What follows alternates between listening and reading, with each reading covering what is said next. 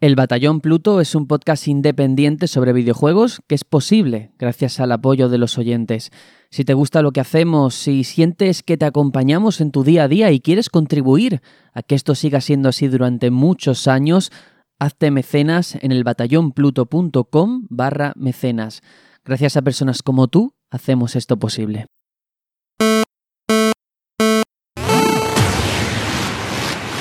El Batallón Pluto. Música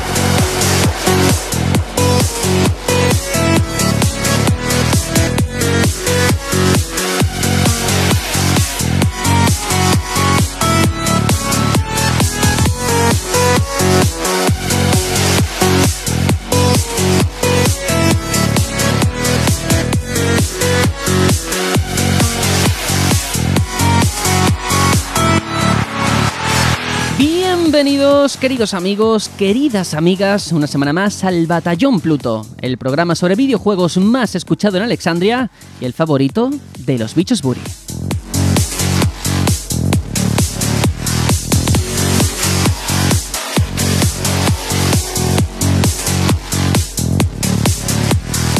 Esta semana tiene nombres y apellidos. Si echamos un vistazo a aquello que ha alterado el orden natural de las cosas, nadie puede dudar del alcance que está teniendo Apex Legends, la nueva criatura de Respawn que ha sabido aunar la jugabilidad del estudio con un fenómeno de masas como es el Battle Royale.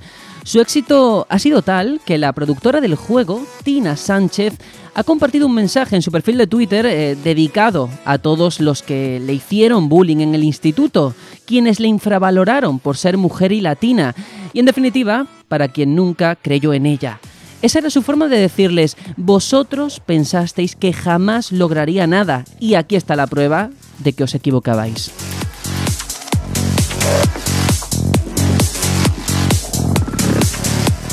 Un mensaje que muchos han interpretado como un gesto movido por el rencor, una llamada de atención innecesaria que hace más mal que bien.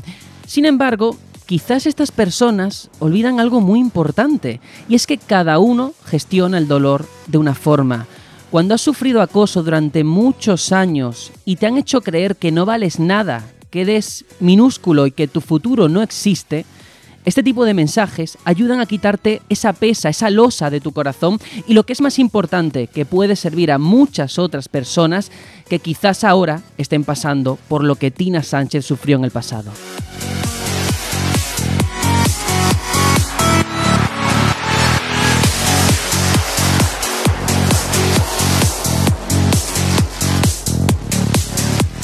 Apex Legends es un éxito porque su propuesta ha convencido a los jugadores y ella no ha hecho más que expresar un sentimiento que ni ofende ni va en contra de nadie.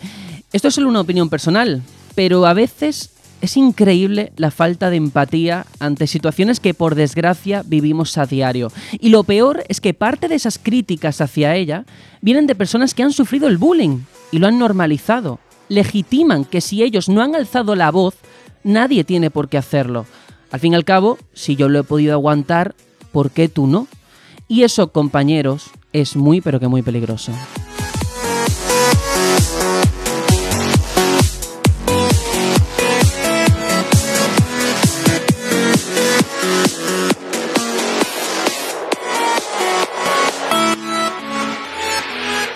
Bueno, el nombre de Apex Legends se va a repetir mucho en el programa de hoy, pero yo creo que hay que empezar por el comienzo, como todas las grandes cosas, así que yo voy a darle la bienvenida una semanita más a Aitor. Hola, hola. Hola, hola Sergio, ¿cómo estamos? Muy bien, por mi parte muy bien. ¿Y tú qué tal? Pues yo te tengo que comentar que yo creo que te va a pasar lo mismo, creo que a mí, intuyo. Y es que me está pasando el mismo síntoma que me pasó cuando jugué de, de seguido Kingdom Hearts 1 y 2 y ahora que me, he pasado el 1, el 2 y estoy con el 3, me duele el dedo pulgar un montón de pulsar la X. Dime que a ti te pasa lo mismo. También, también, también. Pero luego hay otros dolores que, pesan más. ¿eh? O sea, cuando. Oh, Dios mío. Sí, sí, sí. Cuando te acabas todas estas experiencias. O sea, yo ahora mismo tengo un vacío que no sé cómo voy a, rellenar. Pero bueno, es bonito, ¿no? A ver, todo, mientras duró, fue muy bonito. Hay que quedarse con el recuerdo. Así que hay que dejarlo en ese punto. Hay que darle también la bienvenida al compañero Juanjo. Ahora sí que sí, ya estás de vuelta. No es para un programa, sino que la continuidad ya está asegurada, desde luego. Sí, ya se confirman los rumores. no me voy. Las malas lenguas. se queda. se queda, se queda. Bueno, pues nada, una semanita para, para mi gusto muy emocionante, con muchas cositas. Ya el año está totalmente arrancado, ya no hay medias noticias, ya hay novedades, cosas que no te esperabas, ya la cosa va bien. Por lo menos este primer tercio de, de año va a ir bueno, a ver si el resto sigue igual, porque por lanzamientos no sé yo si la cosa va a acompañar estamos contentos, ¿no? En este punto por lo menos. Sí, sí, sí yo contentísimo. Pues ya está, eso es lo importante.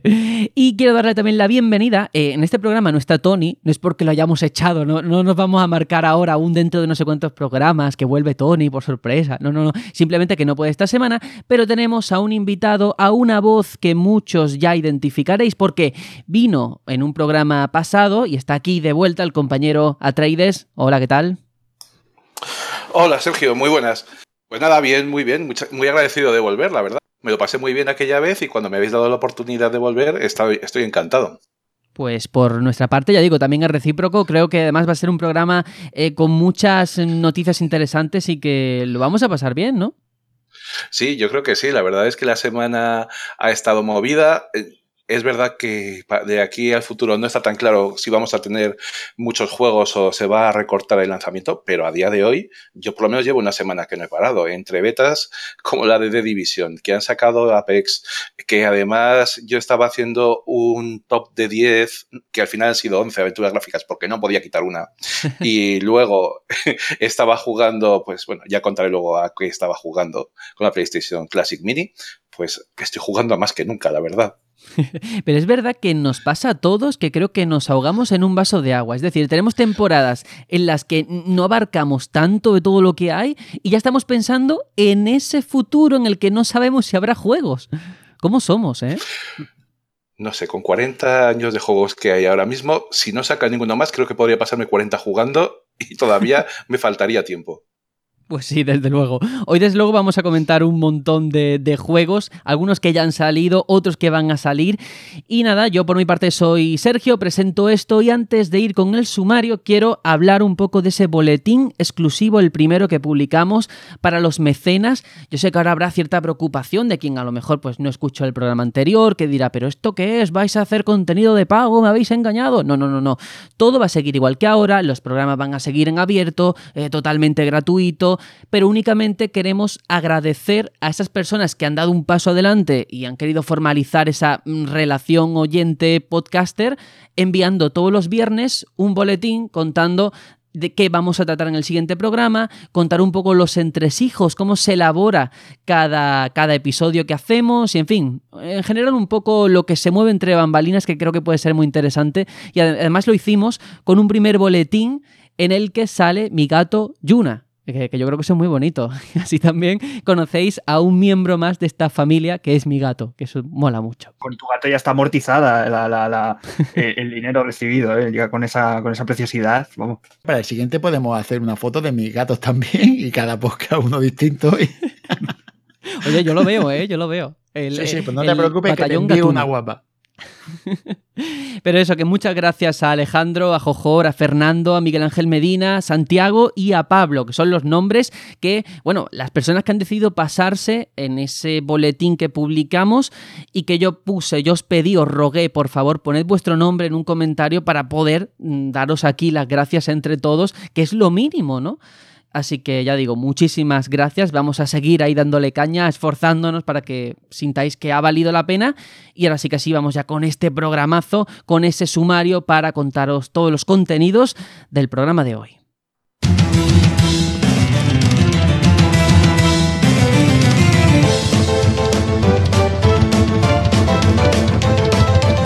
Y es que si hay un nombre que aparece en todos los medios especializados estos días, ese es el de Apex Legends.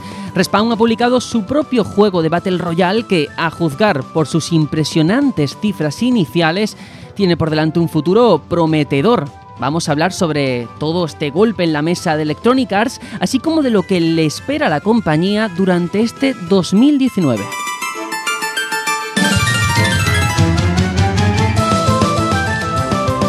Disney, por su parte, parece contenta con el uso que le han dado a su licencia, a una licencia tan importante como Star Wars. De hecho, eso ha cabreado al legendario Warren Spector. Es cierto lo que dicen los directivos de Disney de que se les da mejor dar licencias de sus marcas que crear juegos. Vamos a hablar de ello. Por otro lado, hablamos con los chicos de Chivig Studio con motivo de Summer in Mara, el juego en el que trabajan y que ha sido un éxito rotundo en Kickstarter. Con ellos conversaremos sobre la obra y el proceso de desarrollo y quédate hasta el final porque hoy sí que sí viene Kingdom Hearts 3.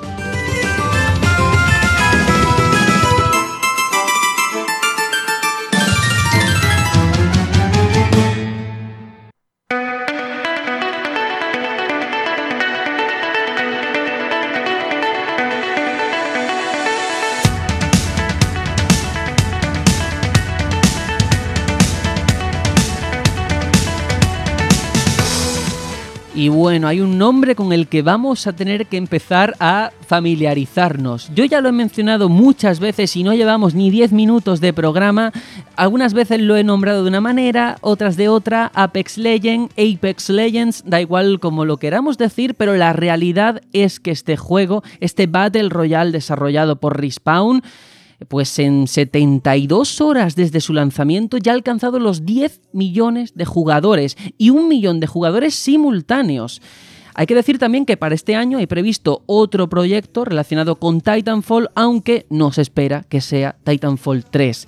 Hay que decir que mm, ha despertado el interés de los jugadores con cifras al alza, una cobertura mediática que de hecho hace entrever que está aquí para quedarse y un estilo de juego que yo creo que es lo suficiente diferenciador del resto como para labrarse un camino, pero a la vez parte de un concepto ya familiar para los jugadores de este género. Y digo que va a ser tendencia, no hay que ser un lince, no hay que tener una bola de cristal, porque cuando ves que todos los medios de comunicación en apenas una semana ya están publicando artículos de cómo conseguir las mejores armas, cómo sobrevivir durante más tiempo, em, sigue estos consejos para que no te maten. Es decir, a generar contenido lo hacen porque sabe que da visitas, porque saben que hay hambre por parte de los jugadores de información sobre este juego que ha salido. De hecho, yo he hecho la prueba, un, trabajo periodístico de andar por casa, lo puede hacer cualquiera. Me he metido en Google Trends para analizar un poco cómo han sido las tendencias de búsqueda en las últimas horas. Y es interesante ver cómo la curva muestra cómo Apex Legends ya ha desbancado a Player and Now como una de esas búsquedas más comentadas durante estos días. Es cierto que, claro, es la semana del lanzamiento y habrá que dejar un poco de espacio y margen de tiempo para ver si sigue generando ese interés o se queda solamente en la novedad. Pero que todo esto está aquí, hay que comentarlo, que Epic Games le está viendo las orejas al lobo también porque ha salido la noticia de que han pagado para que los buscadores al poner Apex Legends aparezca como enlace patrocinado Fortnite y eso dice mucho de una marca que empieza de cero, pero que arrancar con 10 millones de jugadores me parece sorprendente. No sé vosotros qué pensáis sobre todo este fenómeno que está surgiendo ahora mismo.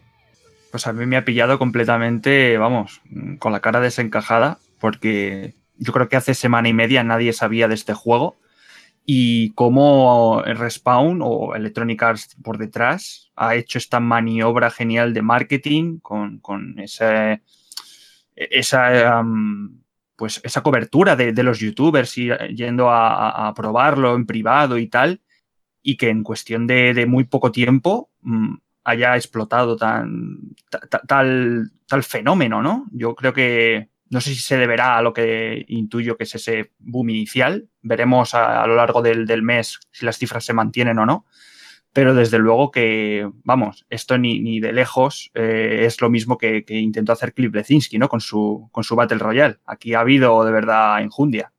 Sí, hay varias cosas que son interesantes de, de, este Apex Legends, porque aunque parezca que es un Battle Royale más, tiene las diferencias necesarias para tener personalidad propia, son menos personajes, los equipos son de tres, un detalle muy interesante, mm, elige cada uno un héroe distinto, porque son héroes los personajes, cada uno con su manera de, actuar distinta, y que se elige por un, sistema de azar, y el último que elige héroe, después es el que dirige el, lanzamiento, lo que es la caída. Y es el que dice dónde cae el resto de personajes, que eso me parece súper novedoso. Parece una tontería, pero es una manera de premiar, eh, de alguna manera, o de, de cambiar las cosas. A ser solo 60 en la partida, son partidas más rápidas, más dinámicas, no es tanto tiempo de estar escondido, sino que hay más posibilidad de juego. Y, y después tiene un defecto grandísimo y es que hay un personaje que se llama Gibraltar y eso me parece horroroso. lo siento. Lo tengo que de decir. acuerdo.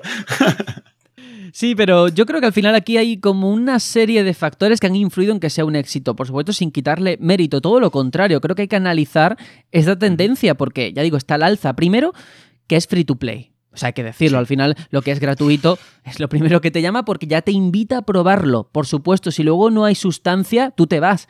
Pero es que han demostrado que, eh, por un lado, tienes la jugabilidad frenética, marca de la casa, sello de respawn, que no es un Titanfall, es cierto, no está esa verticalidad con esos jetpack, eso aquí no existe, pero sí existe eh, ese lado, ya digo, frenético, de, de- de moverte em, continuamente por el escenario. Todo eso está presente. También veo cierta herencia, con mucho cuidado hay que decirlo, de Overwatch. Esto de tener unos personajes predefinidos con habilidades y al final es otra forma de abarcar un género, porque ya es un género, como es el Battle Royale, que parece que no hay una única fórmula, sino que cada estudio todavía hay margen creativo de poder aportar a esa fórmula inicial. Sí, y además tiene una cosa que está bien, es que los micropagos, que claro los tiene, son estéticos. Es decir, van a poder jugar todo lo que quieran de principio a fin sin tener que pagar nada. Pero si quieres coger y el arma que tenga un aspecto distinto y eso, es por lo que se paga, nada más. A mí eso me parece muy bien. Lo que he hecho un poco de menos son a los titanes, porque la verdad es que los Titanfall me parecían una pasada y hubiera estado bien el, el poder contar con ellos. Aunque diera una explicación muy lógica. Es decir, es que tendríamos que rebajar el poder de los titanes, igualarlos y entonces perderían todo el sentido que tenían. Dije, bueno, pues ante eso. Pero el caso es que EA, que había perdido un 13% en bolsa, con este juego en apenas una semana lo ha recuperado por completo. O sea, que ha tenido una subida de un 11% y prácticamente igualando lo que habían estado perdiendo por los malos resultados que habían dado. Y el miércoles era el juego más visto en Twitch por delante de Fortnite, de PUBG y de todos los demás. O sea, que no sé cuánto durará, pero lo que han hecho lo han hecho muy bien. Aunque, oye, nos llama un poco la atención una cosa. El Battlefield 5 salió sin Battle Royale y sin embargo han sacado el Apex por separado. De hecho, yo lo comenté en nuestro grupo de, de, WhatsApp que dije, ya vemos por qué no sacaron Battle Royale de primera. ¿no? Yo creo que es bastante sintomático eh, el hecho de que querían darle todo el protagonismo a este juego. ¿no? Uh -huh. Una cosa sí iba a decir sobre lo que has comentado a traders de los micropagos, y es que hay dos héroes que no están de salida porque hay que pagarlos. Es decir, no todo es todo estético. Parece ser que los puedes conseguir a base de jugar, Eso pero hay que, pagar, hay, que, hay que pagar dos héroes, pero hay que jugar mucho. El caso es que ya sabemos cómo va esto. Puedes conseguirlos, pero tienes que jugar tanto que al final prefieres pagar. ¿no? Y una cosa interesante, una cosita solo quería decir. Este millón de jugadores ha sido un millón de jugadores simultáneos en la plataforma de Origin, que no sé cuántas veces podré decir Ojo. Origin que ha tenido eso. ¿eh? sí, eso pasa o ha pasado poquísimo. Pero el problema estaba que el Battlefield 5, sin embargo, se ha pegado un tortazo importante por no sí. tener ese Battle Royale. Sí, pero en fin, quizás bueno, eh, estamos poniendo el foco, que, claro, es lógico, porque cuando salió Call of Duty con ese modo Battle Royale, todo el mundo pensaba, vale, la, réplica, la respuesta por parte de Electrónicas va a ser ese Battlefield. No fue así, pero viendo un poco eh, cómo se ha desarrollado este Apex Legend, lo que cuentan en Respawn es que surgió como una especie de proyecto fallido de lo que iba a ser un nuevo Titanfall. Es decir, que dicen ellos, ¿eh? que la idea no surge de Battlefield, surge de Titanfall que estuvieron trabajando en él, en el, en el, motor del juego y tal, y vieron que no les convencía para un Titanfall, pero supongo que en Electrónicas dijeron, oye, la idea es buena, vamos a darle otro enfoque. Y tenían razón, por lo menos por el momento. Qué barbaridad es lo que está jugándose. Este es el género del momento, queramos o no, nos guste o no, es lo que mueve masas y, y de momento es lo que pita. Sí, pero que no es una garantía de éxito. Esto es como todo en la vida. Es decir, es un género que ahora mismo lo juega mucha gente, pero no vale todo. Y la prueba, no, no, la, las conocemos ya de sobra. Pregúntale a Tito, Cliffy. Efectivamente. Pero bueno, que es un juego del que yo creo que vamos a, hablar en los próximos programas, que va a estar en boca de todo el mundo. Así que vamos a avanzar, porque hoy ya digo que va a ir mucho todo relacionado con Electronic Arts. ¿eh? las noticias son las que son. Nosotros simplemente hacemos una pequeña criba, una selección. Pero es que The Walt Disney Company ha presentado hace poco su balance fiscal referente al último trimestre del 2018. Ya sabéis que son las fechas en las que, bueno, pues habla con un montón de inversores, con accionistas. Y de esta reunión de Disney han salido una serie de titulares bastante interesantes, casi todos relacionados con el ámbito cinematográfico, pero como aquí lo que nos interesan son los videojuegos, hay que hablar de eso porque en este sentido la compañía de Mickey Mouse ha confirmado que van a continuar apostando por ceder sus licencias a terceras empresas del sector, siguiendo así el modelo de negocio marcado con Electronic Arts, con el universo de Star Wars, tan criticado por un lado porque mucha gente piensa que Electronic mm, han mal aprovechado una marca tan importante sacando solamente un par de juegos en todo este tiempo que ha tenido ese acuerdo firmado. Hay que decir que este mismo año tiene, está pendiente de que salga Star Wars Jedi Fallen Order en otoño, pero lo interesante es que Robert Iger, director ejecutivo de Disney, ha explicado a los accionistas que ellos sí que están contentos con ese trabajo de Electronic Arts tan criticado y que ellos prefieren dejar en manos de otros sus licencias porque, y estas son palabras textuales, no somos buenos publicando juegos, se nos da mejor licenciarlos.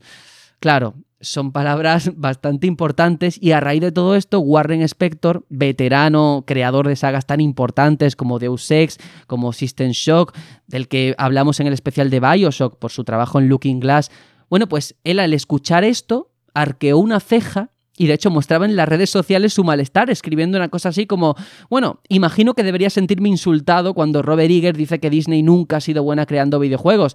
Simplemente tomaré el camino correcto y me sentiré orgulloso del equipo tras Epic Mickey, elogiándolos por el gran trabajo que realizamos para Disney. Y es que es verdad, eh, Warren Spector trabajó en ese Epic Mickey, recordemos una forma de aprovechar al personaje de Mickey Mouse, a la mascota de Disney, dándole una vuelta, haciéndolo un poquito más adulto entre comillas, donde las elecciones supuestamente iban a tener peso, que se quedó un poco en tierra de nadie. Pero yo me quedo con ese mensaje de Disney, ¿no? De se nos da mejor darle las licencias a otros que crear nosotros juegos. ¡Wow! No sé si estáis de acuerdo.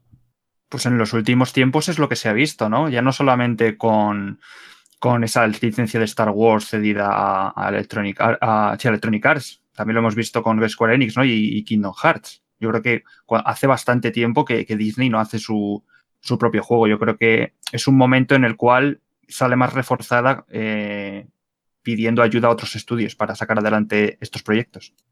Y sobre todo que una cosa es la cantidad y otra los beneficios. Es decir, que Star Wars Battlefront 2 quizás no ha rendido en ventas como la primera parte o como otros juegos de Star Wars es un hecho, pero que ha dado una serie de ingresos multimillonarios, también hay que comentarlo.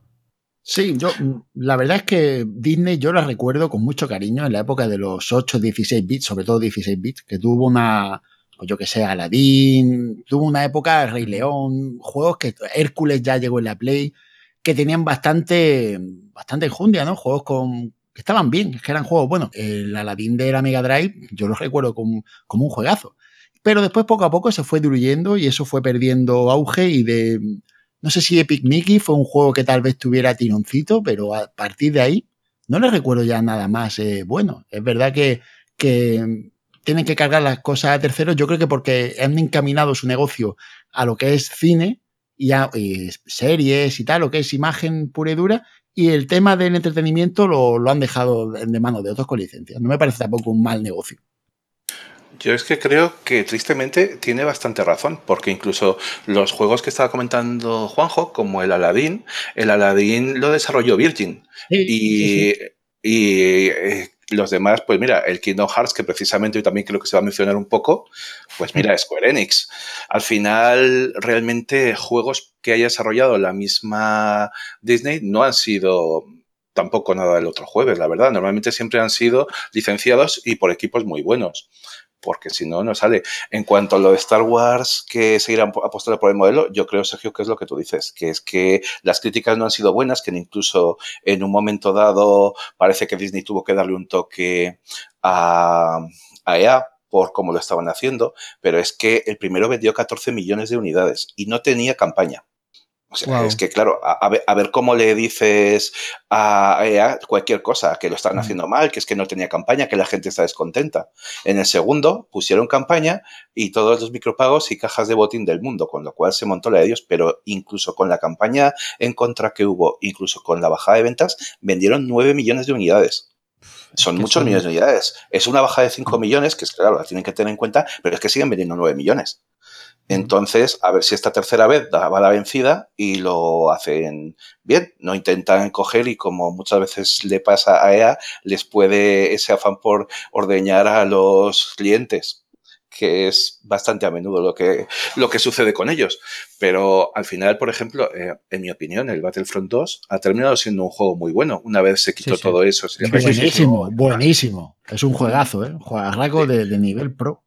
Incluso hicieron una cosa que no hacen muy a menudo y es que la parte de la campaña añadieron más capítulos. un DLC. Sí, sí, sí. exacto. Bueno, aunque escuché hace poco que, decían que ahora ese, esa campaña no era canon en la historia de Star Wars. ¿Escuché algo así o puede que me esté equivocando? No me quiere sonar. Vale, vale. A lo mejor escuché campanas y me equivoco.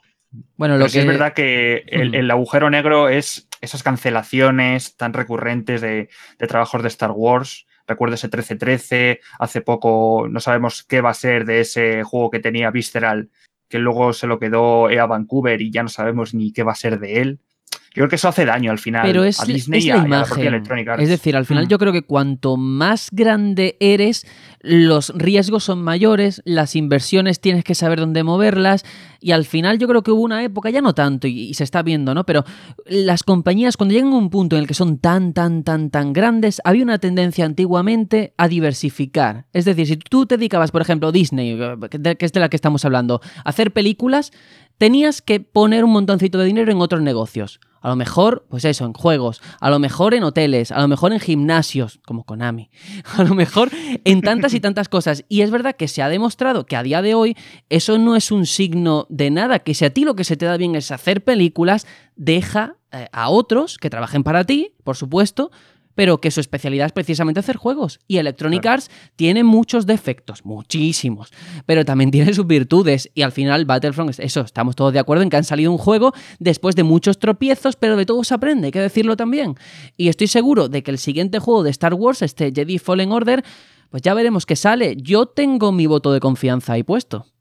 Yo le tengo muchas ganas, sinceramente, porque es Respawn el que lo hace, ¿no? Y esta buena gente de Respawn son los que hicieron el Titanfall 2, bueno, y el 1, pero el 2 que tenía una campaña espectacular y además ampliaciones totalmente gratuitas. Quiero decir, si siguen el mismo modelo que hicieron de Titanfall 2 para el Fallen Order, pues yo creo que puede salir un buen juego, la verdad. Sí, una cosa iba a decir y es que yo creo que en este negocio quien puede perder eh, eh, estoy hablando económicamente hablando, es EA, porque Disney nada más que gana el pago que le hicieron por la licencia y por cada venta de un juego tendrá un porcentaje. Así que seguro que, Disney gana aquí. Lo único, la imagen que es la que pierde si, si los juegos no salen bien y tal. Y después lo que, lo que quería comentar es que no olvidemos que Lucas tenía su sello de lanzamiento de juegos y tiene en su haber la que yo creo que es una de las mejores aventuras gráficas de la historia, que es ese Indiana Jones and the Fate of the Atlantis. Y, y era un grupo de programación con bastante prestigio, que se ha dejado perder, diluir en el tiempo y, que tenía un, sello de calidad que, todos los que ya llevamos un tiempo en el mundillo recordamos con, cariño. ¿Recuerdas que el final de LucasArts, o Lucas Entertainment, no me acuerdo cómo se llamó al final, fue ese juego de Wii en el que podías bailar eh, las canciones de Star Wars con distintos personajes? No me acuerdo, pero es que si fuera no, quisiera acordarme, te digo la verdad. Eso yo creo que es un acto reflejo del cerebro. ¿eh? Para que es no- que hay cosas que marcan a fuego, de verdad. Es verdad, pero yo me doy cuenta de que estamos pasando como una especie de, de- de semanas de transición. Parece que en el programa pasado y en este estamos hablando con un traje, con corbata, hablando de cifras económicas, pero porque es el momento. Cuando pasemos este mes, estos dos meses, ya volveremos a la normalidad. Pero bueno, hablando un poco de Disney, hablando de lo- la que sin duda es su, su, pues su personaje más famoso y popular en la cultura pop, que es Mickey Mouse, hay que comentar que nuestro patrocinador Colectoys.es tiene una serie de figuras que yo no tengo muy claro si son Funcos o no, porque los ojos los tienen en su sitio, lo cual me parece ya importante. Pero es un pack que te trae a Mickey y a Minnie, ahora que está San Valentín, el 14 de febrero, pues muy bonito. Y son dos figuras en vinilo con su caja ilustrada, con ventana, muy bonito. Y tanto este producto como cualquier otro relacionado con videojuegos o no, figuras en general, en colectoys.es. Y si al hacerlo ponéis el cupón de descuento el batallón Pluto todo junto, os lleváis un 5% en la compra. Y ahora vamos a continuar, porque ya digo, es que todo es Electronic Arts. Eh, Ha marcado lo que viene a ser la agenda setting de esta semana, porque casi la mitad de las ventas de Electronic Arts en consola fueron digitales el año pasado. Ojito, según anunciaba en Twitter el analista de tendencias digitales Daniel Amad, Electronic Arts ha reportado en sus informes financieros que el 47% de los juegos completos que ha vendido en consolas han sido, como digo, en formato digital. Esta cifra de beneficios digitales aumenta si sumamos pues, las ganancias de los DLC y las microtransacciones habituales de Electronic Arts. Pero mm, aquí el analista Daniel Amad no se corta en señalar que el modelo de distribución digital no solo está ya asentado, sino que podría superar al físico durante este 2019, ya que desde el 2017 solamente ha aumentado este modelo un 10%. Pero es que no es una situación que solamente se limite a Electronic Arts, otras grandes, por ejemplo Ubisoft, también ha presenciado un enorme aumento de esas ventas digitales, que se han traducido en que el 45% de las ventas de uno de los juegos más populares que tiene, que es ese Assassin's Creed Odyssey, se debían precisamente a las descargas. Claro, la pregunta es, ¿Qué le espera a estas compañías en 2019 y más concretamente a Electronic Arts, que ya sabemos que está volcada en este modelo de negocio? Pues de momento, la compañía ha confirmado a los inversores que trabajan en nuevas entregas de sus sagas eh, Plantas vs. Zombies, que ya sabéis que a mí me encanta, y Need for Speed. Hasta el momento no se sabía nada, ahora se han puesto sobre la mesa. Cabe recordar que el último juego de Need for Speed fue Need for Speed Payback en 2017, mientras que el último de Plantas vs. Zombies, aquel maravilloso Garden Warfare 2, se lanzó en 2016, hace tres años. Estas serían las principales apuestas para este año, todo dentro de este bloque que estamos comentando de ventas digitales. La mitad del negocio va en esa dirección. Esto es bastante importante, ¿eh? Sí, yo creo que ya este año, haciendo un poco media aritmética, eh, sí que puede darse el caso de que las digitales superen a, las físicas, ya definitivamente. Eh, quería puntualizar el, el, hecho, por ejemplo, de, de, Assassin's Creed Odyssey, que, por ejemplo, eh, no en consola, pero en PC no existe ya edición física. Si lo quieres, es digital o no hay otra cosa. Entonces, eso también ayuda un poco a, que las ventas digitales pues, cada vez vayan a, a, a más. Y por último decir que quién se acuerda de Need for Speed Payback, con todos mis respetos. Wow. Sí, sí, a sí. mí cuando has dicho el año de salida, he dicho, sí, 2017. Me he quedado como... Qué prontito, ¿no? Pensaba que hacía más. Estamos aquí hablando de Need for Speed, que es verdad que a lo mejor salió un poquito rana o pasó inadvertido, pero la contrapartida es el Garden Warfare 2, por favor, jugadlo si no lo habéis hecho, es una maravilla. O sea, cualquiera que le guste, es que tengo que hacer mi, mi, mi cuña aquí de este juego, no me han pagado, pero me The encanta. speech. Mi speech, speech. porque es un shooter eh, amigable, divertido, mm, entretenido y entrañable. Y todo eso confluye en este juego tan bonito. Me Pero, encanta Sergio- la definición de shooter amigable. Eso hay que, eso hay que ponerlo Pero. Sergio, ¿lo que van a sacar es el Garden Warfare o el Plants vs. Zombies? Porque No acuérdate que primero estaban los juegos, los juegos de móvil, Claro. que eran de estrategia. Tower Defense. Avanzando, sí, algo parecido, efectivamente, que tenías que coger y evitar que llegaran los zombies. Y luego sacaron el Garden Warfare, que lo que tú dices era un shooter amigable.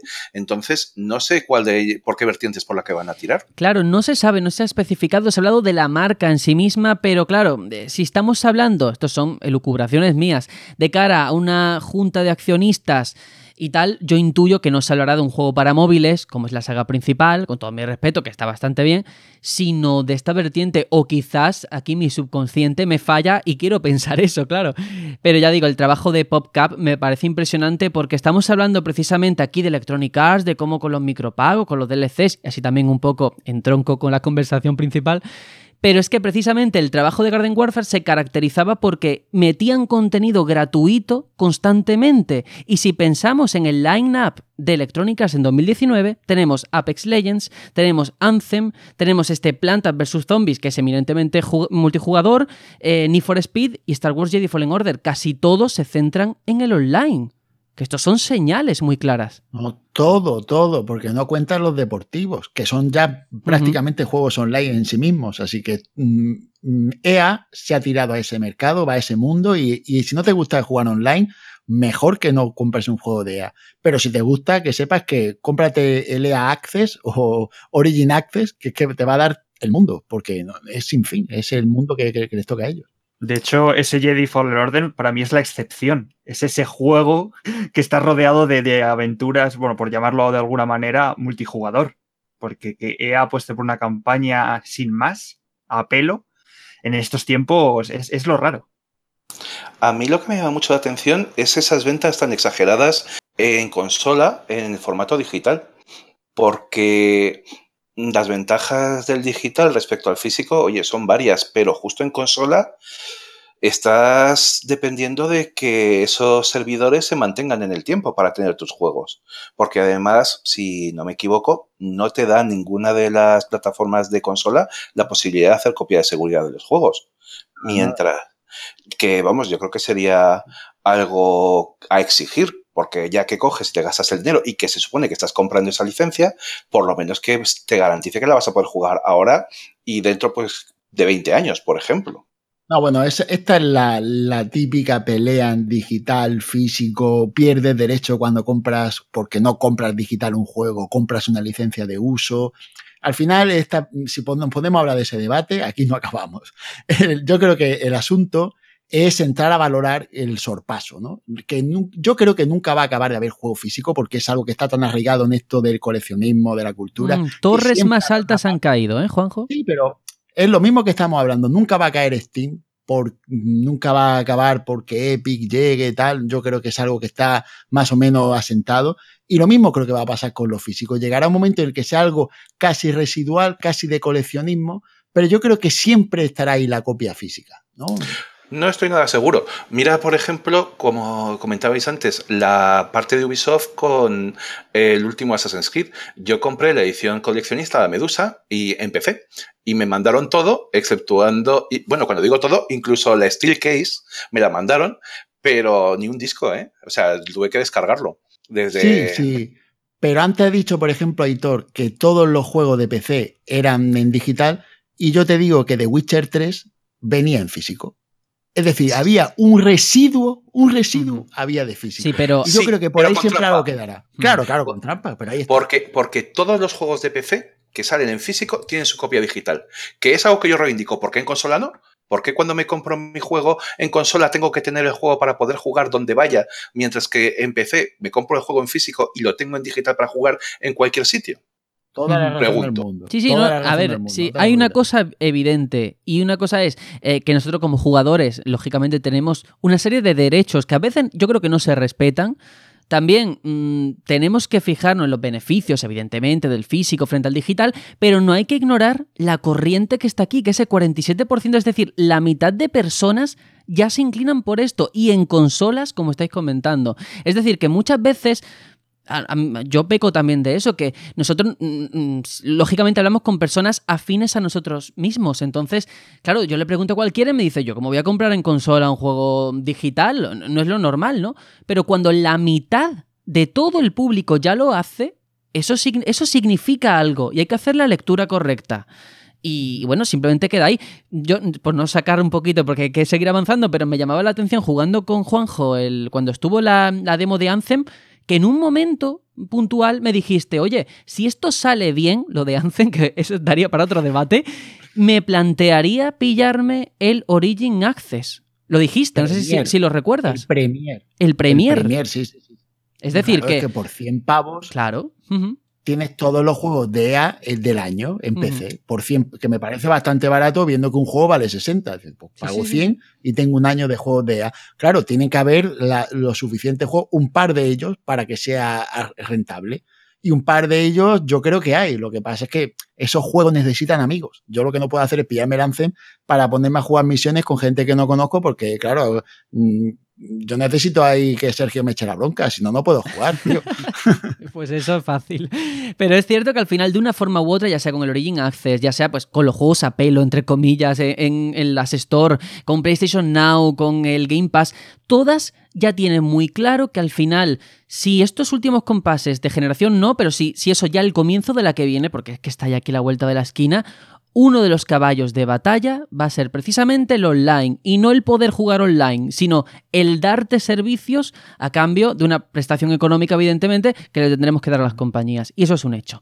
Pero hay que seguir, porque si hace poco sabíamos a través de la prensa financiera nipona que Nintendo quería potenciar el atractivo de su suscripción anual, precisamente hablando de esto del online, a ese servicio que tienen para Switch, esa Switch Online, ahora la empresa ya lo ha confirmado a los inversores. Y es que en estos momentos parece que muchos consumidores están apostando por suscripciones de menor tiempo, es decir, mensuales o trimestrales, nada de anual.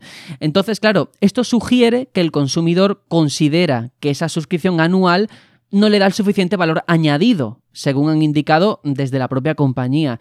Y en esta última reunión de accionistas, Shuntaro Furukawa, el presidente de, de Nintendo, ha indicado que, que ellos quieren hacerlo más atractivo, ese plan anual, que más personas se suscriban y la única forma de pasar por ello es añadir novedades a ese servicio, añadir atractivos que aún no se ha especificado, pero que llegarían pronto y por supuesto siempre se pone sobre la mesa eso de juegos clásicos de Super Nintendo, que ya sabéis que ahora mismo se queda en NES a secas. Pero en general, ya digo, dar un plus, que no se quede solamente en jugar online o que no se quede en dos juegos del año de Mari Castaña. No sé, vosotros, si queréis hacer aquí alguna porra de qué os gustaría ver o de lo que puede llegar, no sé. A mí acá el presidente de Nintendo me parece el capitán obvio. O sea, ¿qué, qué quieres? Quiero decir, realmente el servicio que prestas, parte del dejar jugar online, pero a nivel de biblioteca es paupérrimo todavía. Quiero decir, es que no te cuesta nada añadir el catálogo de, de Super NES, que ya por lo menos es algo un poquito más, no sé, como algo más de peso. Y ya, y ya no eso, eh, Hitor. Que te regalen o dejen de regalar juegos, pues poder estar bien. Pero déjame, aunque sea mandar un mensajito a un amigo, que no sé si habéis dado cuenta, pero tú puedes ver, estás jugando y ves, Sergio se ha conectado, ¿vale? No le puedo decir, hola Sergio, o Sergio, vamos a jugar. No, no, no, no. Te lo Te derivan todo móvil. al móvil, claro. A- al móvil. Tío, vamos a ver, que se me acaba de activar la campanita ahí. ¿Para, para qué me lo dices si no le puedo decir nada? Mm. O chat de voz, o hacer grupos. Sí, pero, Juanjo, eh, lo, lo del chat de voz, perdona, es que me quiero detener ahí porque me parece muy interesante que han tenido que ser las propias compañías que desarrollan juegos para la máquina que desarrollen su propio sistema de comunicación. Y pongo el ejemplo más claro, que es Fortnite. Es decir, Fortnite utiliza un chat de voz interno que no es el que te brinda la consola. Eso me parece tan triste y tan lamentable. Claro Sí. que Perdona, es decir que sí, que justamente Vivox son los que lo están haciendo y que además lo están ahora incluyendo en más juegos para que puedas tener el chat de voz desde el propio juego. Yo no entiendo tampoco cómo pueden estar teniendo semejante cantidad de problemas de lag con su con Super Smash Bros., que es un juego que, vale, no es imprescindible del todo, pero es un 50% casi del juego, la parte de poder jugar online. Y sin embargo, te están cobrando por el, por el servicio y sin embargo, no te están dando un servicio que sea rápido, que no tenga lag y con todas esas carencias. Y encima, juegos de NES, no sé, quiero decir, muy buenos algunos, pero caray, de NES, tienen 35 años. Claro, es que yo, por ejemplo, soy usuario de la plataforma de Xbox y yo el tema de- de- del ecosistema de Xbox es tan completo. Han llegado ya a un punto entre el Game Pass, el, eh, todo el tema del live, todo está tan bien que tiene Que sus fallos, tienes que por supuesto- Discord en la Xbox, Claro. por favor. Claro que, que tienes tantísimas cosas en la plataforma que, claro, después me voy a la Switch y digo, si es que esto parece para, para niños pequeños. Esto, claro, cuando quieres hacer nada, no, no, no. Si quieres hacer algo a, a un equipo externo y piensas, bueno, a lo mejor es que la máquina no da para más, pero cuando ves que el Fortnite lo tiene, dices, no, entonces la máquina no es el problema, es que no lo has querido desarrollar.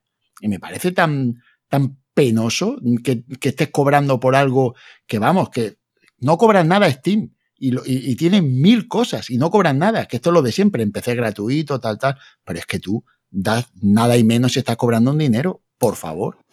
Y yo con lo que les ha costado meter una aplicación de YouTube, ni se me pasa por la cabeza que puedan meter un Discord o cualquier cosa que tenga las otras. Y Aitor, que es una aplicación que eh, se ejecuta como si fuera un juego. Sí, sí, te dice la hora de juego que llevas. ¿Tú lo has visto eso? Te pone como... horas de juego. Es como los canales antiguamente de, Wii o de Wii U. Sí, sí, sí, Todavía están con fallos de ese tipo. Ese es el nivel de desarrollo que tiene de plataforma Nintendo con, con su online. Claro, pero que todo esto hay que entenderlo, que nosotros aquí no estamos dándole palo por dar, sino yo creo que nosotros y cualquiera eh, hay que ser un poquito exigente con todas las compañías. No podemos ser conformistas. No puede ser que en pleno siglo XXI, en 2019, tú enciendas la consola y tengas un sistema operativo tan mediocre que no te ofrece nada a ti como jugador. Mm, yo creo que Nintendo tiene mucho por mejorar, igual que otras cosas las hace muy bien a nivel de software. Estamos todos de acuerdo. Smash es una maravilla, Pokémon es una maravilla, Zelda ni os cuento. Pero hombre, no podemos conformarnos. Entonces a mí estas palabras tan ambiguas de Furukawa a una reunión de accionistas, yo no sé si piensa que los accionistas son tontos o qué. A lo mejor lo son, pero a mí no me ha convencido.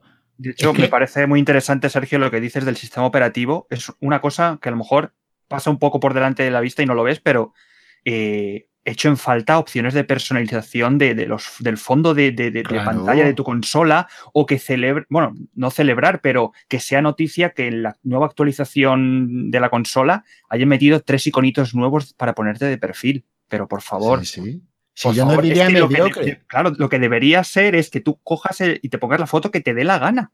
¿Qué, qué, es esto? ¿Qué novedades yo no es diría, Yo no diría que es mediocre, yo diría que es el yermo, que es que no tiene cosas, que le faltan cosas, tío. Es que no me deja ni instalarle aplicaciones para poner cosas, porque si dijeras, no, es que la Store te puede instalar ciertas aplicaciones como tienen las demás Store para tú personalizarlo. Y si tú quieres cargarlo más o menos es cosa tuya. Pero no, es que no puedes, tío, no te dejan.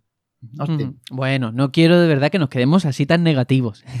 Entiendo que son comentarios que, hay que hacer, pero hablando un poco ahora de Nintendo, de lo que hacen otras compañías, hay un titular que yo he leído muchísimo esta semana, un, titular sensacionalista una vez que entras y ves el cuerpo de la noticia, y es aquello de Xbox Live llega a Switch. Chan, chan, chan. Suena como realmente prometedor, ¿no? Pero vamos a explicarlo porque creo que es muy interesante y es que eh, en este evento anual que se celebra, esta Game Developer Conference, donde van los desarrolladores, donde cuentan sus planes, donde hablan acerca de aquello en lo que están trabajando, hay prevista una conferencia eh, acerca de llevar Xbox Live a plataformas portátiles como dispositivos móviles y como Switch. ¿Esto quiere decir que vamos a poder jugar a Forza en Switch?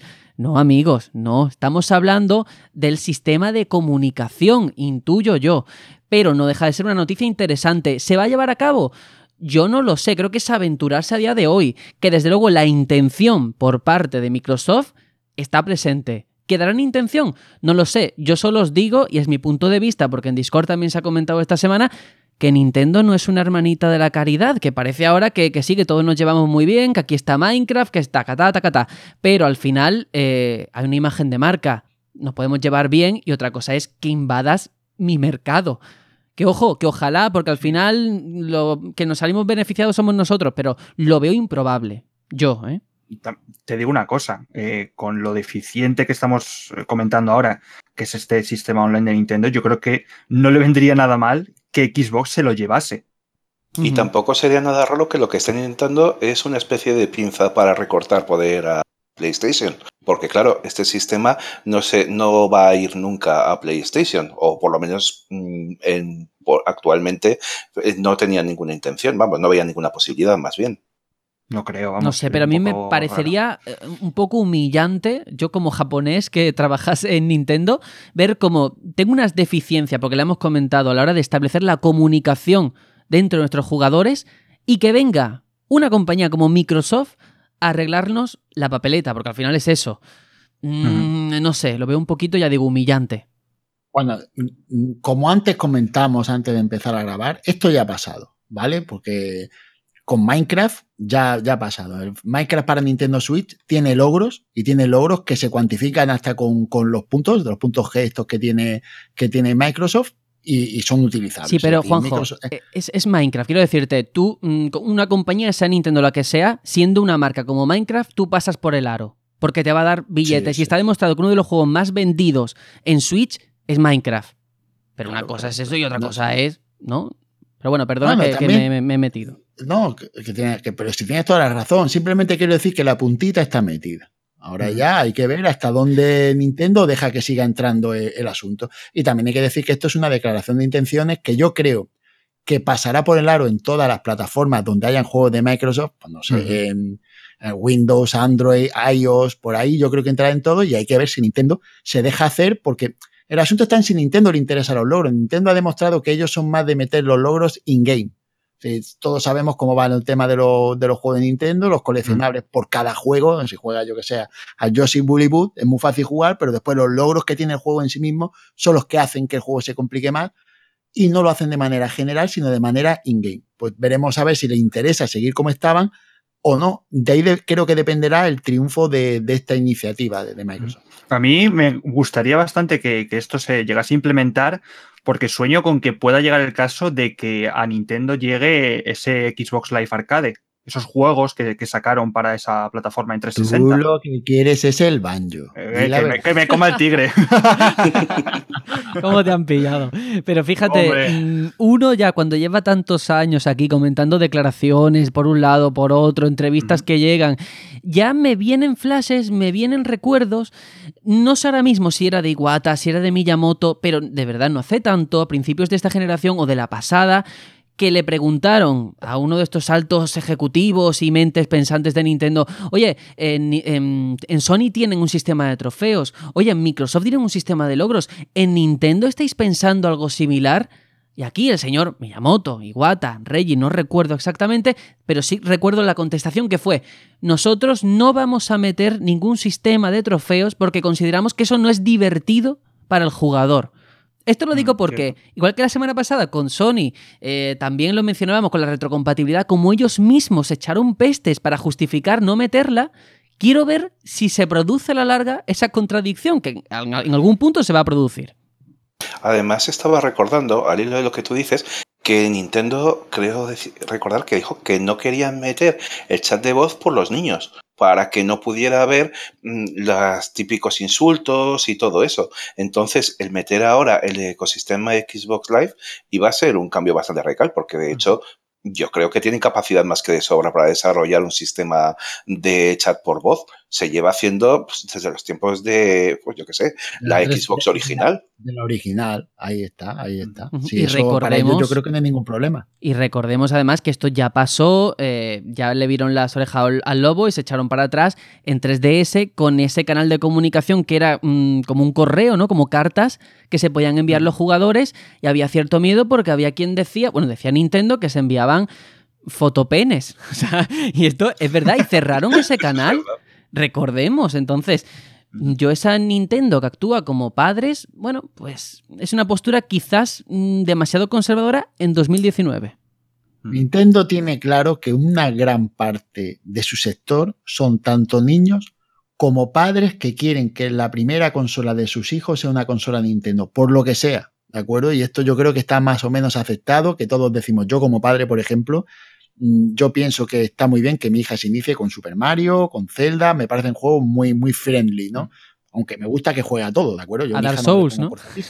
Sí, sí, sí. Pues si quiere. si- si- y de hecho quiso, quiso jugar. ¿eh? Que, se- que sepáis que el tutorial se pasó el primer malo del, del tutorial, el primer boss, a la primera, con su padre detrás suyo. Que hacer, Guau. Pero a la primera, cuidado que estoy creando un monstruo. Esto, ¿vale? Bueno, tenemos que avanzar porque ya digo, estamos muy vinagre, pero que nadie se piense nada raro, simplemente que las noticias pues hoy van en esta dirección y otro día pues imagino que irán de otra.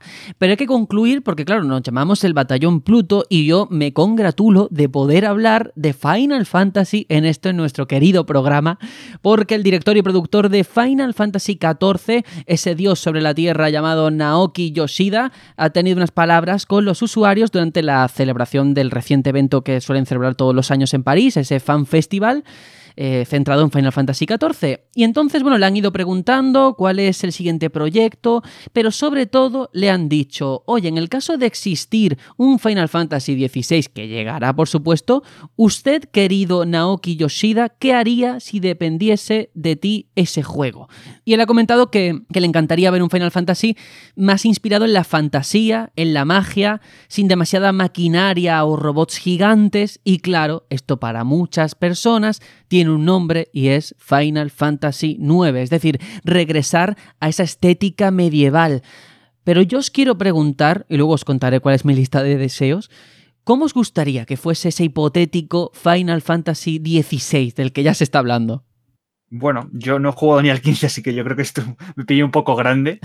Pero desde luego que es verdad que hace bastantes entregas que Final Fantasy, yo creo que desde la décima parte, de que es una saga que se ha emparejado mucho con, la, con el futurismo, ¿no? Con la tecnología, las máquinas, ¿no? Ha seguido esa senda estas últimas entregas y quizá ese cambio de enfoque le podría venir muy, muy bien. De hecho, quería puntualizar que ah, este mes en Twitch Prime están regalando claves para jugar a ese Final Fantasy XIV, a todo aquel que, no, que no lo haya jugado todavía. Imagino que serán mensuales. Sí, yo aproveché ayer para coger que lo leí y dije, mira qué bien, viene muy bien para probarlo. Y la verdad es que, oye, eh, tiene muy buena pinta el juego. No había jugado nunca Final Fantasy XIV. Bueno, yo, yo en, este, en este apunto, yo creo que lo bueno que tiene esta franquicia de, es que puede, puede derivar a lo que quiera, ¿no? Ha estado mucho tiempo durante muchas entregas haciendo juegos futuristas, ¿no? Yo qué sé, el 7, el 8, el 10, siempre han ido por ahí, por esa vertiente, ahora el 15. Y no, no hay problema porque vuelvan a, el 13, el 13. Lo siento. Si quieres decir el 13. El innombrable. El innombrable, pero ahí está. Y yo creo que no viene mal que vayan variando, pues, pues yo que sé, igual que, que en otras franquicias llegan estos shooters y dicen, no, ahora vamos a ir a la Segunda Guerra Mundial, no, ahora vamos a ir al futuro, oh, no, ahora va... Pues, no hay problema, ¿no? Yo creo que un poco hay que sondear a la gente, ¿qué os apetece? Pues nada, vamos ahí con orcos y magos, pues vamos para allá. Y no hay ningún problema, yo creo que va bien.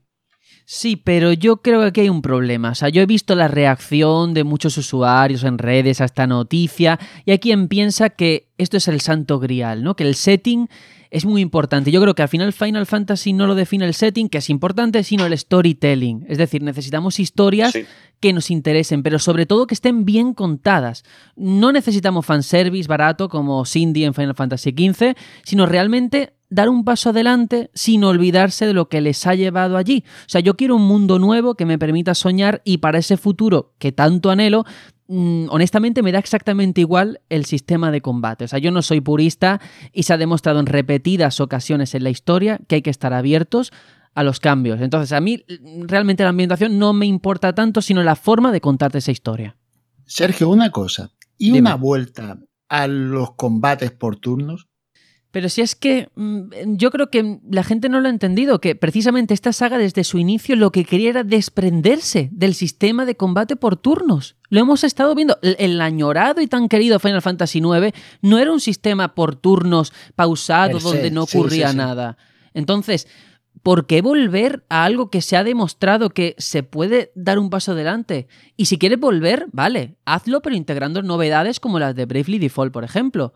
Es decir, que no. O, como Octopath Travelers. Por supuesto. el asunto está, es que hay una mm. corriente, hay una corriente bastante marcada de, de juego oportuno. Bueno, todos sabemos lo que pasa con, con los juegos oportunos. Hay jugadores que, que nada más que quieren jugar eso, pero después está esa corriente del turno modificado que llama mucho la atención y yo me parece una opción bastante y además eso verlo en un juego con graficazos y tal puede tener una buena salida. No sé yo por qué no. Y, por ejemplo, en World of Final Fantasy también se ha hecho eh, una búsqueda de volver al sistema de turnos, pero con novedades interesantes.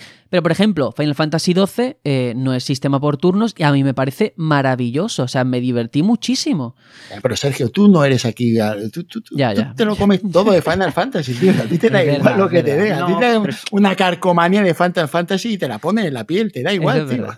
Pero sí es verdad que la saga Final Fantasy, lo bueno que tiene es que es muy flexible en cuanto a que como no, no debe nada a la entrega anterior, sino que parte de historia nueva, universo nuevo, pues en ese sentido pueden sacarse de la manga lo que quieran sin atarse cabos con otras entregas. O sea, no, no están esclavos de lo que hicieron en el pasado.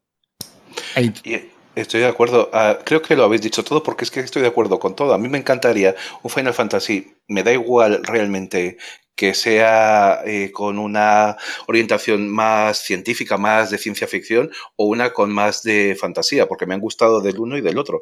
Pero sí que me gustaría que fuera tipo Octopath Traveler, la verdad. No tanto en el sistema de turnos, que me parece bien, y además era una pasada en Octopath Traveler los enfrentamientos, sino en la ambientación y en esa mezcla de gráficos de 16 bits con gráficos de última generación, que yo creo que quedó fantástico. Y para un Final Fantasy con una gran historia, podría estar genial. Además, no les llevaría tampoco la inversión brutal que les llevó el Final Fantasy XV que les dejó medio tiritando. Así que no tendríamos que esperar a lo mejor cinco años o seis hasta tener un juego nuevo.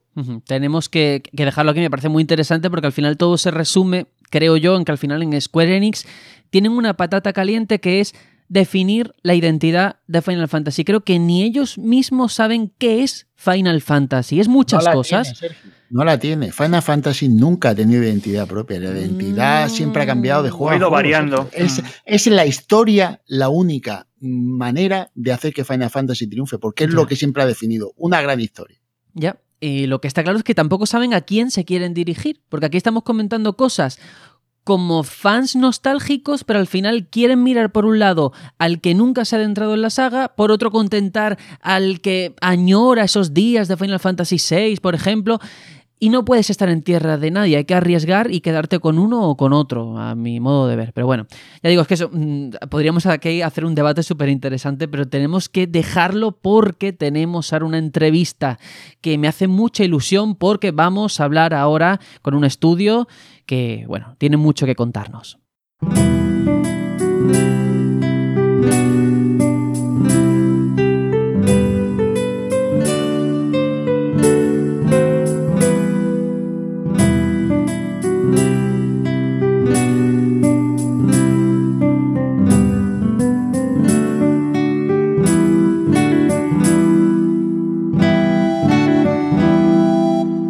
Qué importante es soñar y tener un lugar al que volver.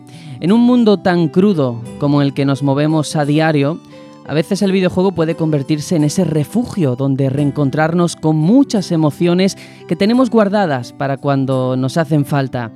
Y yo al menos, cuando pienso en esos sentimientos, indudablemente me retrotraigo a mi infancia, a esa etapa de niñez, de descubrimiento. Hoy tenemos con nosotros a Diego Freire, guionista y responsable de marketing en Chivica Studio, una de esas compañías que trabajan duro en construir ese ansiado lugar al que regresar, esa maquinaria que te transporta a la infancia, y artífices además de Dayland, una bella aventura con claras reminiscencias al principito. Ahora están inmersos en su nuevo proyecto, Summer in Mara, juego que aúna la ambientación de obras como Zelda, Wind Waker o las películas de Ghibli con la gestión de recursos que podemos ver en Harvest Moon o Stardew Valley. Bienvenido, Diego, muchas gracias por estar aquí con nosotros. Muchas gracias por tenerme y muchas gracias por estar aquí. De hecho, em, en Chipica Studio estáis, ya digo, volcados en ese desarrollo de Summer in Mara, una aventura que se desarrolla en una isla tropical, pero que nos llevará a explorar el océano a bordo de un barco, conociendo a todo tipo de personajes, sin olvidar la gestión de materiales. Y ahora vamos a entrar a fondo en todo esto, pero para que quien nos escuche también se haga una idea, habéis presentado este proyecto por Kickstarter y en solo dos días habéis superado ese objetivo que os marcasteis de 20.000 euros. Claro, yo imagino que estaréis en una nube, pero también con cierta responsabilidad a vuestras espaldas, ¿no? Sí, o sea, totalmente. hemos puesto un objetivo que considerábamos que era humilde y que llegaríamos con mayor facilidad que poniéndolo más alto, pero ha sido totalmente increíble. No contábamos con eso, es que ni en dos días, o sea, 40 horas creo que fueron, lo habíamos cumplido y también lo que dices, la responsabilidad de que ahora cada vez que vemos subir el numerito de Kickstarter, seamos otra persona que confía en nosotros, que confía en nuestro producto y en nuestro juego, y que tenemos que darle un producto que esté a la altura de lo que están esperando y lo que han visto. Así que muy contentos, muy aliviados por llegar a la meta, pero ahora la pelota está un poco en nuestro tejado y nos toca poner toda la carne en el asador y demostrar que realmente lo que hemos mostrado va a ser solo una pequeña parte de lo que hay detrás de, del proyecto y del juego. Claro, porque vosotros además, eh, hay que explicarlo, partíais de una obra anterior, ese Dayland, que fue vuestra carta de presentación, por así decirlo, e imagino que también habría cierta presión en ver cómo sería la respuesta ahora con este Summer in Mara. Y claro, estamos hablando aquí de este exitazo, que es verdad, la última vez que vi la campaña ya llevaba 30 y pico euros. ¿A qué crees que se debe ese éxito de la campaña de crowdfunding que ha visto la gente que ha conectado también con vuestro proyecto? Nosotros en el estudio, una de nuestras filosofías es primar el arte principalmente de cara sobre todo a mostrarle al resto de gente. Creemos, no nos gusta mucho enseñar work in progress ni cosas así, sino que hasta que no tengamos el concept art o la ilustración o el personaje bastante definido, bastante terminado, no lo queremos mostrar. Y es un poco, considero que, que es mostrar ese, ese arte. Tenemos, somos siete ahora mismo en el estudio, tenemos cuatro artistas. Y es la parte, creo principalmente nuestro éxito, porque por ciertos motivos no podemos mostrar un, no podemos enseñar una demo del juego, aunque sí que lo hemos llevado a ferias y la gente lo ha podido jugar. Sin embargo, mostrando pues gameplay, pero también concept art, la animación del principio del tráiler y del final, que llama mucha atención, creemos que es un punto muy a favor nuestra. Y desde luego nosotros consideramos que el arte es una forma de transmitir el mensaje, el mensaje que queremos transmitir, la personalidad de los personajes, el mundo que, que estamos creando. En... Así que creemos que es un punto súper súper fuerte para nosotros. Pero también lo que dices, que Dayland es un juego que ya demostró de lo que éramos capaces y que ahora Summoning Mara es mucho más grande, aunque es un poco, también las mecánicas son una iteración de Dayland.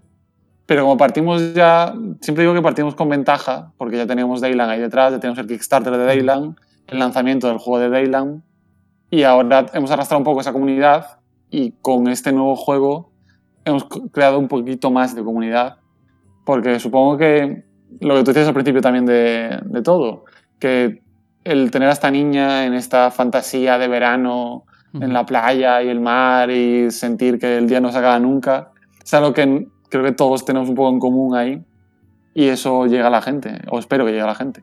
Claro, porque, bueno, yo no sé si habré explicado correctamente qué es Amerin Mara, porque hasta donde he leído se enmarca dentro de, este universo de Dayland, aunque, claro, es una historia con un contexto totalmente distinto. Nos alejamos de esa reminiscencia tan clara del Principito para irnos al océano. Y sé que es una respuesta, a lo mejor algo, o sea, una pregunta un poquito ambigua, pero también por sentar las bases. Eh, ¿Cómo podemos contar cuál es la premisa del juego? Porque hay exploración, hay gestión de recursos, interacción con otros personajes cierta atmósfera también de paz y todo eso confluye en este Summer in Mara, ¿no? Sí, o sea, lo que yo siempre digo a la gente es que es un juego de aventuras en el cual tendrás que cuidar de tu propia, de tu propia isla. Supongo que todo el mundo quiere tener su propia isla, así que esto, esto puede, puede llamar bastante la atención a la gente. Y empiezo, empiezo por ahí siempre, en plan de, es una aventura, una aventura de verano, una aventura tropical, en la cual cuidas a tu propia isla. Y a partir de ahí, pues tienes un barco en el que puedes explorar un océano lleno de gente, lleno de islas y lleno de secretos. Un poco también porque me gustará hablar de los juegos para que todo el mundo que me esté escuchando, o aunque no sean muy duchos en esto de los videojuegos, puedan entenderme. Y si entro en términos como crafting o farming o lo que sea, pues a lo mejor no quiero perder a nadie por el camino. Entonces, el término aventura de verano y cuidar de tu propia isla son frases que siempre funcionan. Y es una tarjeta de presentación brutal para nuestro juego, porque si lo piensas, no hay muchos juegos donde tengas una isla que tengas que... Y eso llama muchísimo la atención. Y luego también la idea de tener un barco y poder explorar un océano con ese barco, pues lo ha hecho nuestro referente, que es el Wind Waker, pero pocos más juegos lo han hecho. Con lo cual, creo que un punto de partida para hablar de Summoning Mara es hablar de eso, de la duplicidad entre cuidar de tu isla y explorar un océano, porque son las dos cosas que vas a estar haciendo constantemente. Una aventura de verano, me encanta sobre todo esa descripción. Es fantástica. Claro, estamos hablando de que este Summer in Mara es una aventura diferente a lo que fue vuestro primer trabajo, ese Dayland, pero también algo de herencia existe de ese primer juego, no sé si en lo jugable o en algo. O sea, ¿hay algo que hayáis replicado de ese Dayland aquí en este Summer in Mara? Sí, las mecánicas principales, sobre todo, eh, toda la parte de pues, cuidar de tu granja, crear nuevas herramientas, crear edificios, eso parte en todo de Dayland, solo que queríamos expandir lo que, lo que fue Dayland. En Dayland tenías tu planeta pequeñito y no sales de tu planeta. Sin embargo, aquí tienes tu isla, que es, funciona un poco conceptualmente igual que el planeta, pero puedes salir de la isla. Con lo cual es una apuesta muy arriesgada por nuestra parte, porque lo que ya teníamos y sabíamos que funcionaba Dayland está ahí, ha sido un poco modificado para adaptar un poco más al gusto de los jugadores, porque en Dayland había un contador literal de tiempo y eso a la gente no le gustaba mucho, así que lo hemos cambiado a, a un ciclo de día y noche. Pero además tiene toda la parte de exploración, que, que, está siendo lo novedoso y lo que nos está costando un poco más hacer, tanto la exploración como la multitud de personajes que te podrás encontrar, son los dos puntos fuertes de Summer Mara respecto a Dayland. Porque si, si algo queremos es tener esta señal de identidad nuestra, de juegos de relax, de juegos tranquilos, de juegos impresiones, y en ese sentido esperamos que Summer Mara sea más aventura, pero siga siendo una aventura que juegas a tu propio ritmo. Claro, muy interesante ese aspecto, precisamente porque hay algo que me encanta, que ya estaba presente en vuestro juego anterior y en cierta forma, ya digo, no sé si vosotros también lo veis como una seña de identidad, por lo que me estás contando, creo que sí, eh, propia del propio estudio, que es esa aura que rodea vuestros trabajos, que los hace tan relajantes o contemplativos, un lugar de calma, no sé muy bien cómo describirlo. ¿Por qué crees que nos atrae tanto a los jugadores ese punto tan reflexivo de algunas obras? Creo que el videojuego, más que un juego, es un espacio. Entonces, ahora, hoy más que nunca estamos acostumbrados a entrar en estos juegos, en estos espacios, desde, no sé, el Red Dead Redemption al último Apex Legend. Y, y, son todo espacios donde puedes hacer cosas, espacios de posibilidades, por así decirlo. Y en Summoning Mara, como en Dayland, es un espacio personal y propio que modificas tú según quieres. En Dayland tienes tu planeta, aquí vas a tener tu isla donde plantas tus arbolitos, tienes tu, pues, tu establo con ovejas, tus cerditos o lo que sea. Y, y, es algo también un lugar seguro donde escapar un poco de la rutina diaria, de la, pues, la ansiedad o del estrés. A diferencia, pues, no sé, de Overwatch. A mí me gusta mucho Overwatch, pero hay veces que acabo harto de pegar tiros y de jugar con gente inepta en internet. Y entonces necesito sitios como, como Summoning Mara o no sé, pues como Abzu, otros juegos del corte un poco, que me transmitan otro rollo distinto que me es más complicado encontrar en mi vida real, por ejemplo. Ahora con el frío que hace, podría ir a caminar por la playa, pero no me apetece mucho, sinceramente, prefiero estar en casa. Entonces, Summoning Mara es un poco el estar en la playa en febrero para nosotros, porque enchufamos el juego y suenan unos ukeleles y ves el sol y ves la, oyes las gaviotas y ves el mar. Entonces ya la demo nos está dando el rollo de verano en pleno, en pleno febrero y creemos que eso lo, creo que eso es lo que nos, lo que nos atrae a todos un poco del videojuego, de que puedes acceder a esos, a esos mundos, a esos universos. Cada uno te da una cosa distinta que te pueda interesar más en un momento u otro, pero siempre siempre acabas funcionando, creo. Al menos los buenos videojuegos funcionan en ese sentido. Sí, sin, sin duda. Eh, de hecho, esa experiencia que, me estás contando también entronca con una cosa que me llama la atención y es que los protagonistas de vuestros juegos, da la sensación de que es una constante, siempre son niños. En Summer in Mara seguimos los pasos de, de una niña llamada Koa y también quisiera saber qué hay detrás de esa decisión creativa. ¿Por qué niños? Esto quizás lo va a responder más Abraham, que es el director del juego y el que tiene las ideas de partida. Luego, él tiene como la idea y todos los demás desarrollamos. Entonces, eh, es como si todos fuésemos vehículos y él fuese el conductor. Somos vehículos muy buenos, pero él también es un buen conductor. Pero creo que hay un poco la... Por una parte, la inocencia de ser niño, que todos aún aspiramos a esa inocencia, y esa idea de que el del universo, el mundo, es un lugar en realidad bueno y amable y que podemos hacer cosas hasta quedarnos cansados de sueño. Y también creo que por la posibilidad de descubrir cosas. En, en Summoning Mara, más que en Dayland, porque está entroncada las mecánicas del juego y en la narrativa, va a ser un juego muy de descubrir cosas. Entonces, un adulto, creo que la sensación que tiene un adulto ante descubrir algo nuevo no es, de, no es tan pura o tan inocente o tan alegre como la tiene un niño. O al menos es lo que vamos a hacer nosotros. Desde luego, tanto Arco Arco era un poco más inocentón, Koa va a ser un poco más rebelde, pero al enfrentarse con algo nuevo, no tiene unas ideas preconcebidas, sino que parte desde cero, con lo cual puede pasar cualquier cosa. Entonces, como, como tenemos estos niños, cualquier cosa es posible con ellos y con sus aventuras, así que parte un poco de, esa idea, de, la infancia también como un terreno lleno de posibilidades. Claro, porque a esas edades eh, es lo que comentas, ¿no? La capacidad de asombro, la inocencia, tantos valores que, que hace que sea muy especial esa etapa de nuestra vida. Todo lo que ocurre en el juego lo vamos a ver como jugador desde la óptica de esa niña, ¿no? O sea, todo eso nos va a sonar a nuevo, nos vamos a sorprender con ella, imagino que cuando sucedan una serie de cosas, y al final todo va a pasar por el filtro de un niño de esa edad, ¿no? Sí, es un poco. Aparte, Koa está en una edad complicada porque tiene entre 11 y 12 años, con lo cual es preadolescencia. Y, y también nos ayuda mucho a introducir al jugador en el universo, lo que decías antes, el universo de Dayland, que empezamos haciéndolo con Dayland, y ahora lo expandimos en Samen y Mara, aunque son historias completamente distintas. Samen y Mara es totalmente autoconclusiva, además. Pero hay muchos conceptos de este universo que nos gustaría ya ir introduciendo en la gente para un posible, pues, o secuela de Dayland, o secuela de Samen y Mara, o un cómic, o lo que quiera que surja a continuación en el universo de Dayland.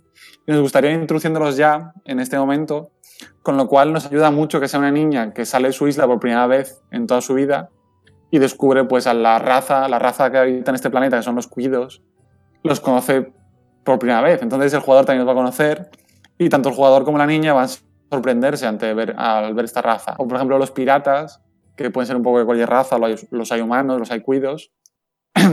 Entonces, aunque nosotros como jugador conozcamos el concepto pirata, la niña a lo mejor no lo conoce. O sea, pueden dar una serie de situaciones pues divertidas y yo creo que bastante alegres, pero también con los villanos, porque hay una, una raza alienígena llamada los Elite, que son como humanoides morados, que llegan a este planeta para acabar con sus recursos. Pero claro, Koa, como niña, cree que pues, si cada vez que plantas un árbol, o sea, cada vez que talas un árbol, tienes que plantar un árbol a cambio. Es algo que le enseña su abuela. Los élites, sin embargo, su filosofía es coge todo lo que puedas, a- acaba con el planeta y pírate a otro nuevo para aprovecharlo también. Entonces, va a haber un poco de conflicto ahí en esta filosofía de vida enfrentada, pero que también nos ayuda precisamente a llevar la narrativa, que, Koa tenga esta idea, que es la única idea que le ha implantado su abuela, y que haya una raza entera de alienígena que funcione como una megacorporación malvada que, que esté totalmente opuesta a esta idea. Qué bueno. Además, eh, ya no solamente por la parte de, de la niña de Koa, por lo que he podido ver en vuestra campaña de Kickstarter, el barco va a tener un papel relevante en la propuesta jugable y la narrativa. La narrativa imagino que va a ser el vehículo, valga la redundancia, va a ser el conductor, eh, la importancia del viaje en sí mismo, ¿no? De, de cara a que Koa vaya descubriendo otros lugares, otros personajes. Pero en lo jugable, ese barco también va a ser importante. Sí, el barco, como tú decías, como vehículo, también queremos que tenga una evolución junto a la niña, con lo cual podrás pues, subirlo de nivel y el barco irá mejorando. Y también es la forma de salir de esta isla. Cuando empecemos el juego, el barco estará un poco roto, entonces tenemos que arreglarlo para poder salir. Y a través del barco conoceremos una serie de personajes, podremos ir a una serie de, de localizaciones. Y el barco también funciona como la herencia de tu abuela y la forma de descubrir. Tu abuela tiene un pasado que podrás ir descubriendo a medida que juegues. Entonces, mientras Koa se hace mayor, su abuela se hace más pequeña, por así decirlo, porque partís de dos puntos muy distintos. Koa es una pequeña rebelde y la abuela es pues un ser muy estricto, muy recto, que siempre está poniendo normas. Y cuando vas saliendo de la isla y desconociendo a otra gente, descubrirás que tu abuela no es tal y, tal y como tú la pintabas. Entonces, es- fue como la primera idea de narrativa que tuvimos, y es que a medida que Koa va hacia un lado, la abuela parece ir hacia el otro, porque por lo que te cuentan de ella. Entonces, te haces más mayor tú, tu abuela se hace un poco más pequeña, la ves distinta, y, y todo es gracias a este barco que te permite moverte por, por Mm, Qué interesante. Eh, además, eh, antes lo han mencionado, yo supongo que ahora además los oyentes habrá un título que tengan en la cabeza conforme estamos hablando, que es precisamente ese Wind Waker, o bueno, también por estética o, o- o apartado artístico puede sonar a películas de Ghibli. Eh, ¿Toda esta influencia estuvo clara desde las primeras etapas del desarrollo? ¿Queríais un juego que desprendiese este aroma de estos juegos o de estas películas? Eh, sí, en es- estas en concreto, luego han surgido otras que no contamos con ellas, pero en concreto el Wind Waker y películas como por ejemplo Ponyo en lo visual, pero Nausicaa en la narrativa, en la parte más de lo medioambiental, o Chihiro en la parte de crecer, Ujú. eh, estaban desde el principio porque cada uno en el estudio tiene sus referentes, pero coincidimos en unos cuantos. Y presidente en el Wind Waker coincidimos, en Ghibli coincidimos. Con lo cual es como un punto en común que tenemos todos de partida. Luego cada uno eh, tiene sus propios referentes y va, haciendo, va tirando cada uno de su lado.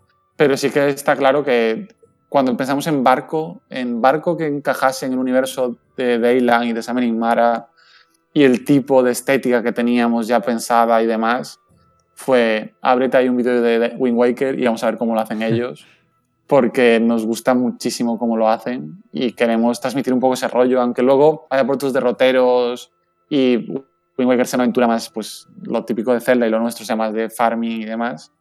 Eh, queríamos hacer ese, ese tipo de referencias. Y con Ghibli nos sucede un poco lo mismo, de que cogemos trocitos de las películas y vamos colocándolos para ver qué nos encaja y qué no, y este personaje de esta película a lo mejor nos encaja, que, sea, que haya algo similar o lo que sea.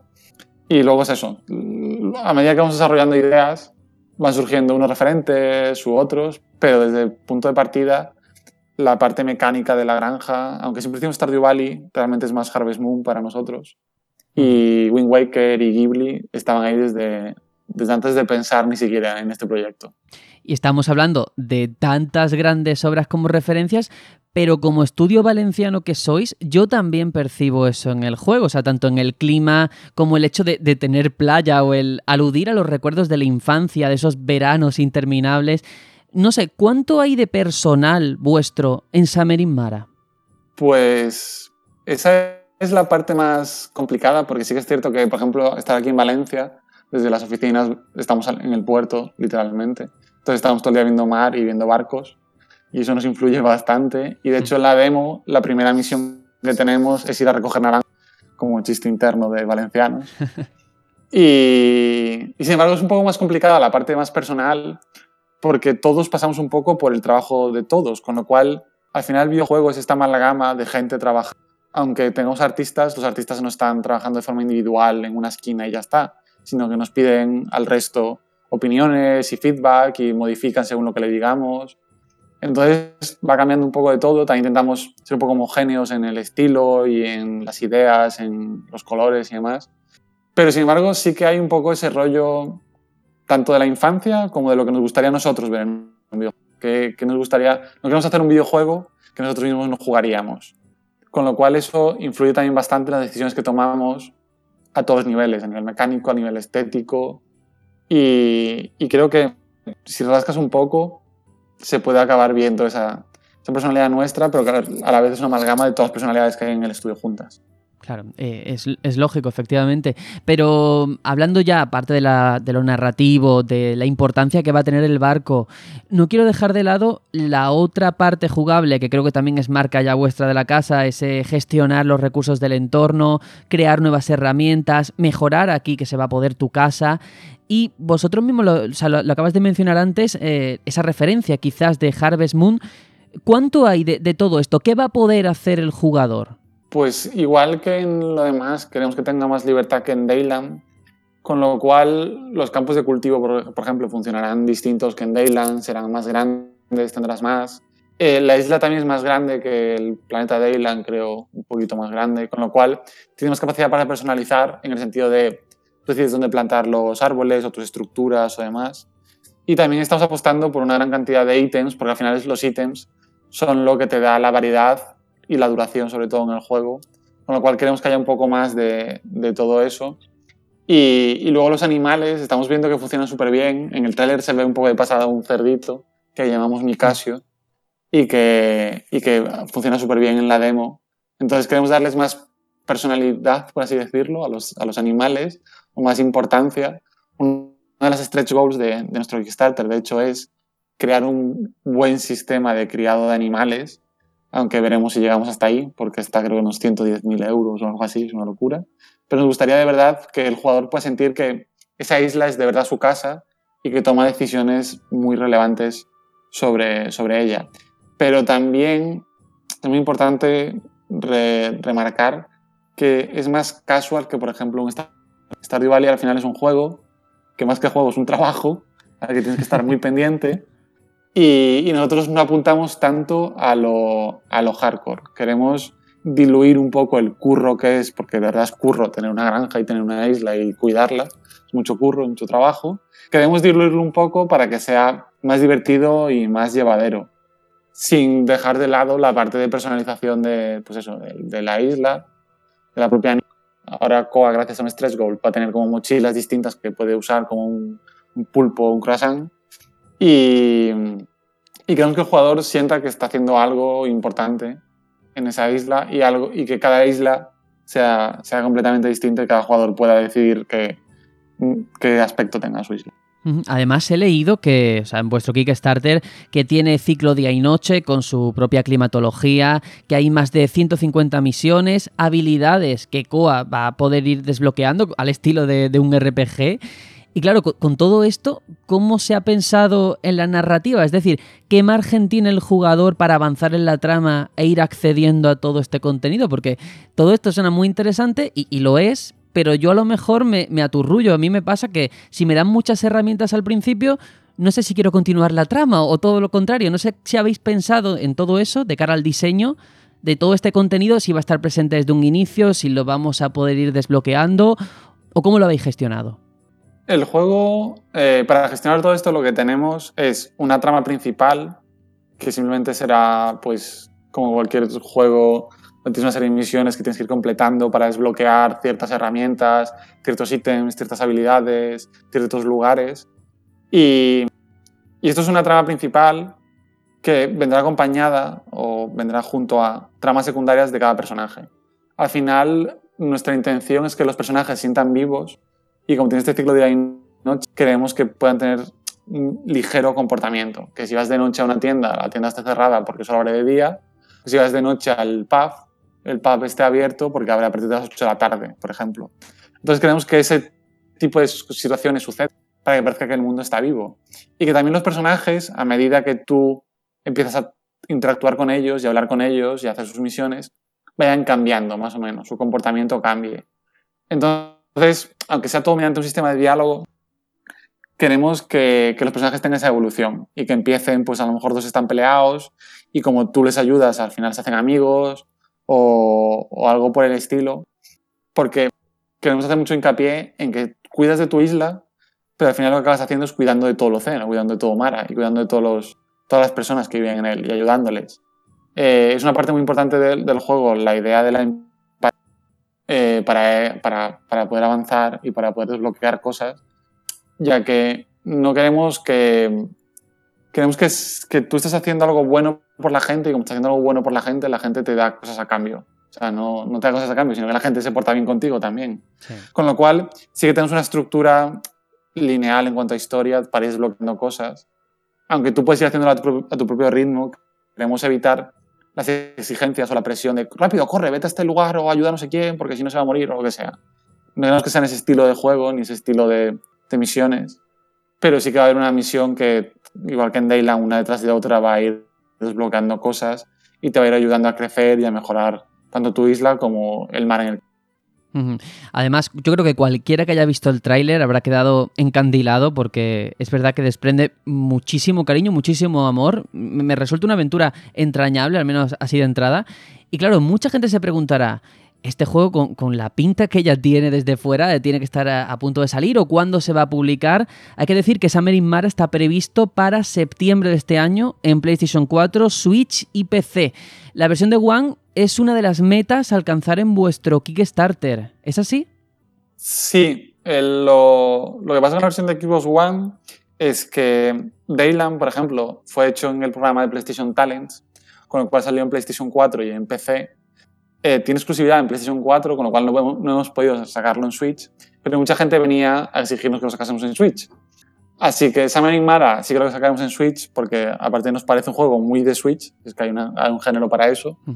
y, y, como ya tenemos experiencia con PC y PS4, nos sentimos cómodos ahí. El plan con Xbox One es sobre todo un tema de recursos, de producción y de que tendríamos que investigar la, el cómo hacer la versión de, de Xbox One. Sin embargo, estamos intentando que nos ayude alguna tipo de publisher o poder externalizar ese proceso para poder sacar la versión, porque al final lo que queremos, evidentemente, es que sea jugable en todas las plataformas posibles. si pudiésemos sacarlo para PS Vita, lo sacamos para PS Vita.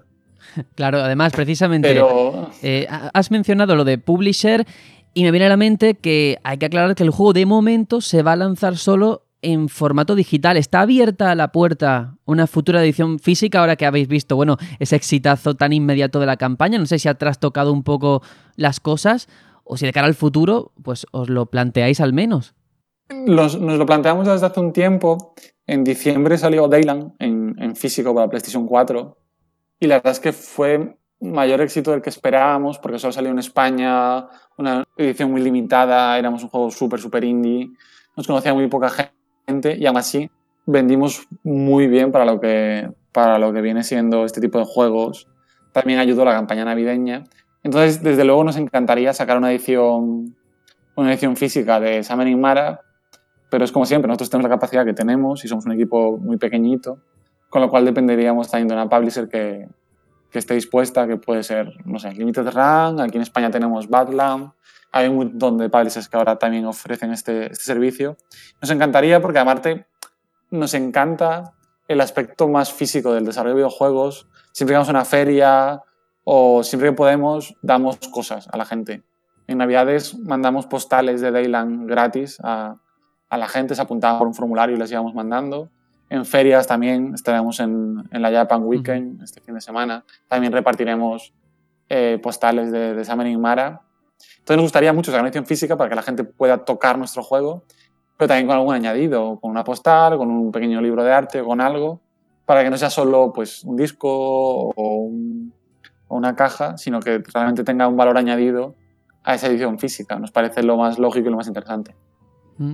Me quedo también con una cosa que has dicho, eh, de que ahora mismo, pues eh, es cierto, formáis un pequeño estudio, pero ese pequeño estudio también es una pequeña familia, porque de hecho veo que Paco Mitos, compositor, repite tras su trabajo en Dayland, también ha participado Adrián Berenguer en la creación de esa preciosa canción que acompaña al tráiler, y Jaime Almenar como diseñador de sonido.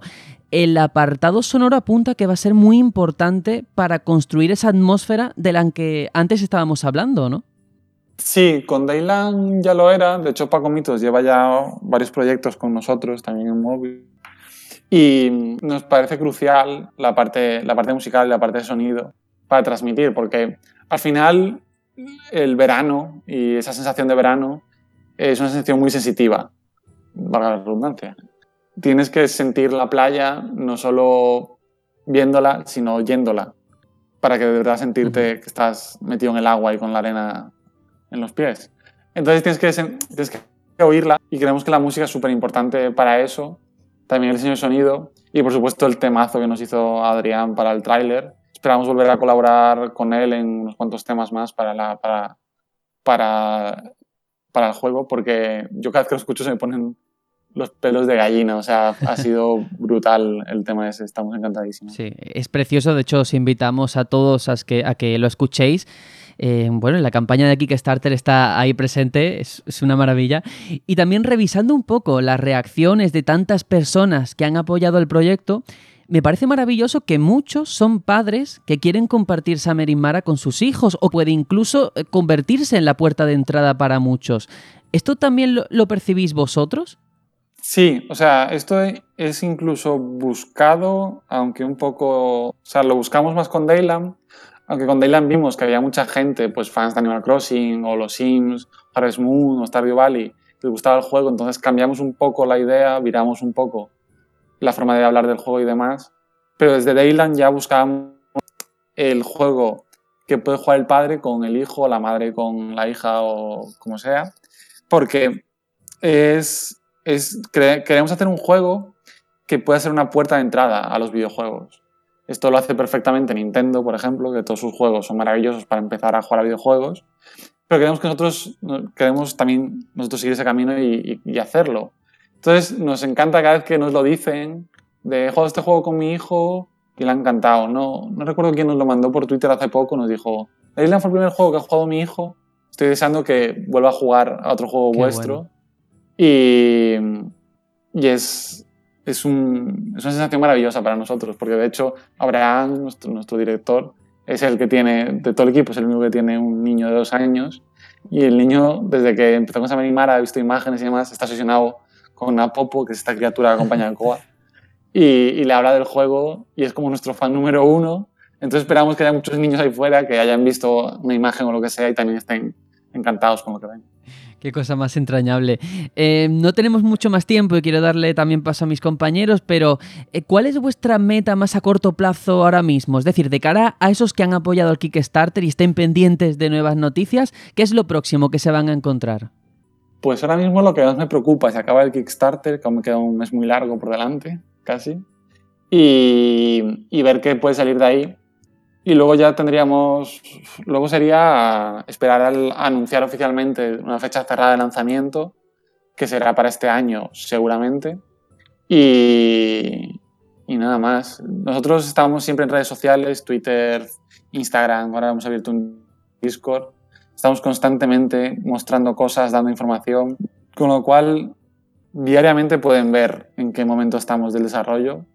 Y siempre vamos, nos gusta también mucho ir a ferias Ah, de momento estamos yendo solo a nacionales, con lo cual avisaremos con tiempo si vamos a alguna feria o algún sitio para poder para que puedan venir y probar el juego. Pues perfecto. Voy a darle paso a mis compañeros, que creo que Juanjo tiene alguna pregunta. Sí, sí, sí. Yo quería preguntarle que, cómo cree que, ha influido que, que, este anterior trabajo que tuvieron, que Dayland, estuviera incluido en el PS Talents a la hora de dar visualización de la comunidad gamer. Pues PC Talents nos ayudó bastante, principalmente porque de otra manera habría sido bastante más complicado eh, lanzar un juego en PlayStation. Es así de simple. O sea, lo que ha ayudado a PlayStation Talents a lanzar un juego en PlayStation y en ese pequeño empujón un poco al vacío que es desarrollar videojuegos, nos, nos ha servido bastante de, de arranque. Y de hecho, si no fuese por Dayland, ahora mismo no estaríamos haciendo Summoning Mara. Dayland ha funcionado tan bien en este primer. No aún, no, aún no tiene ni un año de vida. Pero ha funcionado tan bien Dayland que gracias a Dayland estamos haciendo Summoning Mara. Y esperamos que gracias a Summoning Mara poder hacer nuestro siguiente juego y, y seguir vivos. Ahora estamos vivos siempre un poco en el límite, pero esperamos vivir muchos más años. Porque cada proyecto tiene sus necesidades y, y PC Talents es un.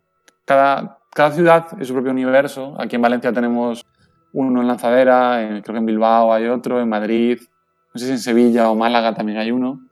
Entonces, cada proyecto hay, cada proyecto tiene sus necesidades. Desde luego están saliendo cosas bastante brutales. Por ejemplo, aquí en Valencia, los, nuestros compañeros de Inverge están haciendo EFI, que pinta increíble y saldrá ahora en marzo, creo. Y desde luego es algo a seguir. Me parece un trampolín interesante para equipos que empiezan, pero bueno, es un poco las necesidades que tenga cada uno a la hora de entrar ahí. De hecho, hablando un poco, bueno, por cerrar todo esto del Kickstarter, de ese exitazo, por supuesto, merecido que habéis tenido, yo creo que a veces también nosotros, el público español, pecamos de ser demasiado autocríticos. Y precisamente tuvimos aquí en el programa también a otros compañeros de Rock Titan Games, de Main Loop Games, que también están sacando sus trabajos gracias a crowdfunding o, que están percibiendo todo ese apoyo que hay ahí fuera. Y esa es la otra cara que también hay que resaltar, que hay mucha gente ahí fuera con hambre de, de, lanzamientos producidos aquí en nuestro país y por supuesto por talento no será, porque hay muchísimo. Así que nada, nos quedamos sin tiempo. Solo quiero darte las gracias, Diego, por compartir este rato con nosotros y sobre todo eh, por hablar con tanta pasión, porque de verdad te prometo que eso se transmite y considero que es parte de, vuestro éxito y lo que ha hecho que tantas personas hayan conectado con vuestro trabajo. Así que de verdad muchas gracias y os deseamos la mayor de las suertes con, con Summer in Mara. Muchas gracias a vosotros por, tenerme aquí y por escucharme y hacerme preguntas tan, tan interesantes. Muchas gracias. Y ahora vamos con un interludio musical a escuchar ese tema principal de Suicoden 3, Exceeding Love, que suena así de bien.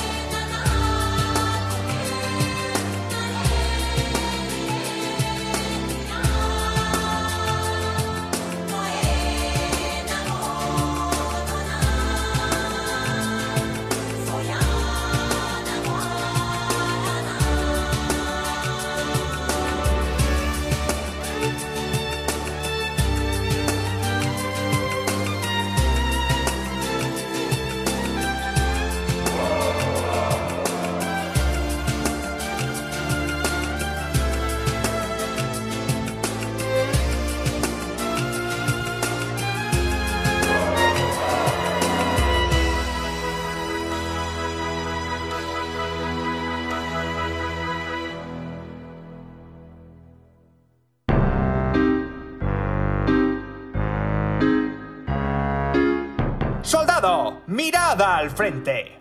Somos el Batallón Pluto. Si quieres seguir informado de la actualidad y escuchar los mejores debates y opiniones de la industria del videojuego, te recomiendo encarecidamente que sigas nuestro podcast semanal en iBox, iTunes y Spotify.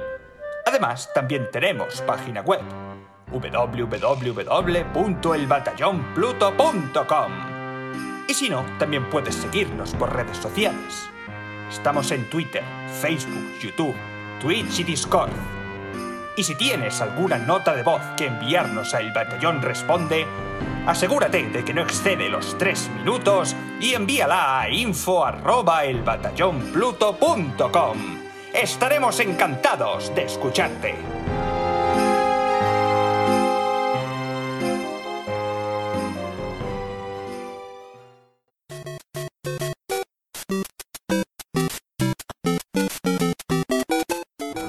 Amigos, a Batallón Pluto, soy yo, Mario. Mamma mía, ustedes son número uno. Vosotros también.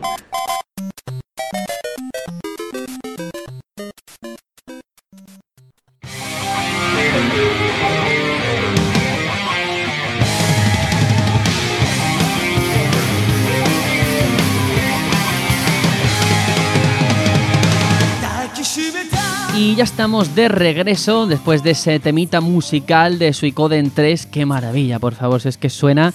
Ay, a mí me pone los pelos de punta. Pero también me pone los pelos de punta el juego del que vamos a hablar hoy. Porque sí, esto es el a que estamos jugando, esta sección donde de forma totalmente subjetiva comentamos nuestras impresiones de aquello a lo que le hemos estado dando durante la semana. No es un análisis. Ojito a esto porque precisamente con el juego que os traigo yo hoy, seguramente hay muchas personas que estén pendientes y dirán, pues es que no habéis hablado de esto, no habéis hablado de lo otro. Yo me baso en sensaciones, que creo que eso es lo que al final le llega a la persona que está al otro lado, como yo lo siento. Porque hay que hablar de Kingdom Hearts 3. Ay, ha llegado ya el momento después de tantos años de espera. Y honestamente, no sé exactamente cómo afrontar este que estamos jugando. He estado todo el día dándole vueltas, escribiéndome una escaleta. Digo, bueno, hablo de esto, hablo de aquello.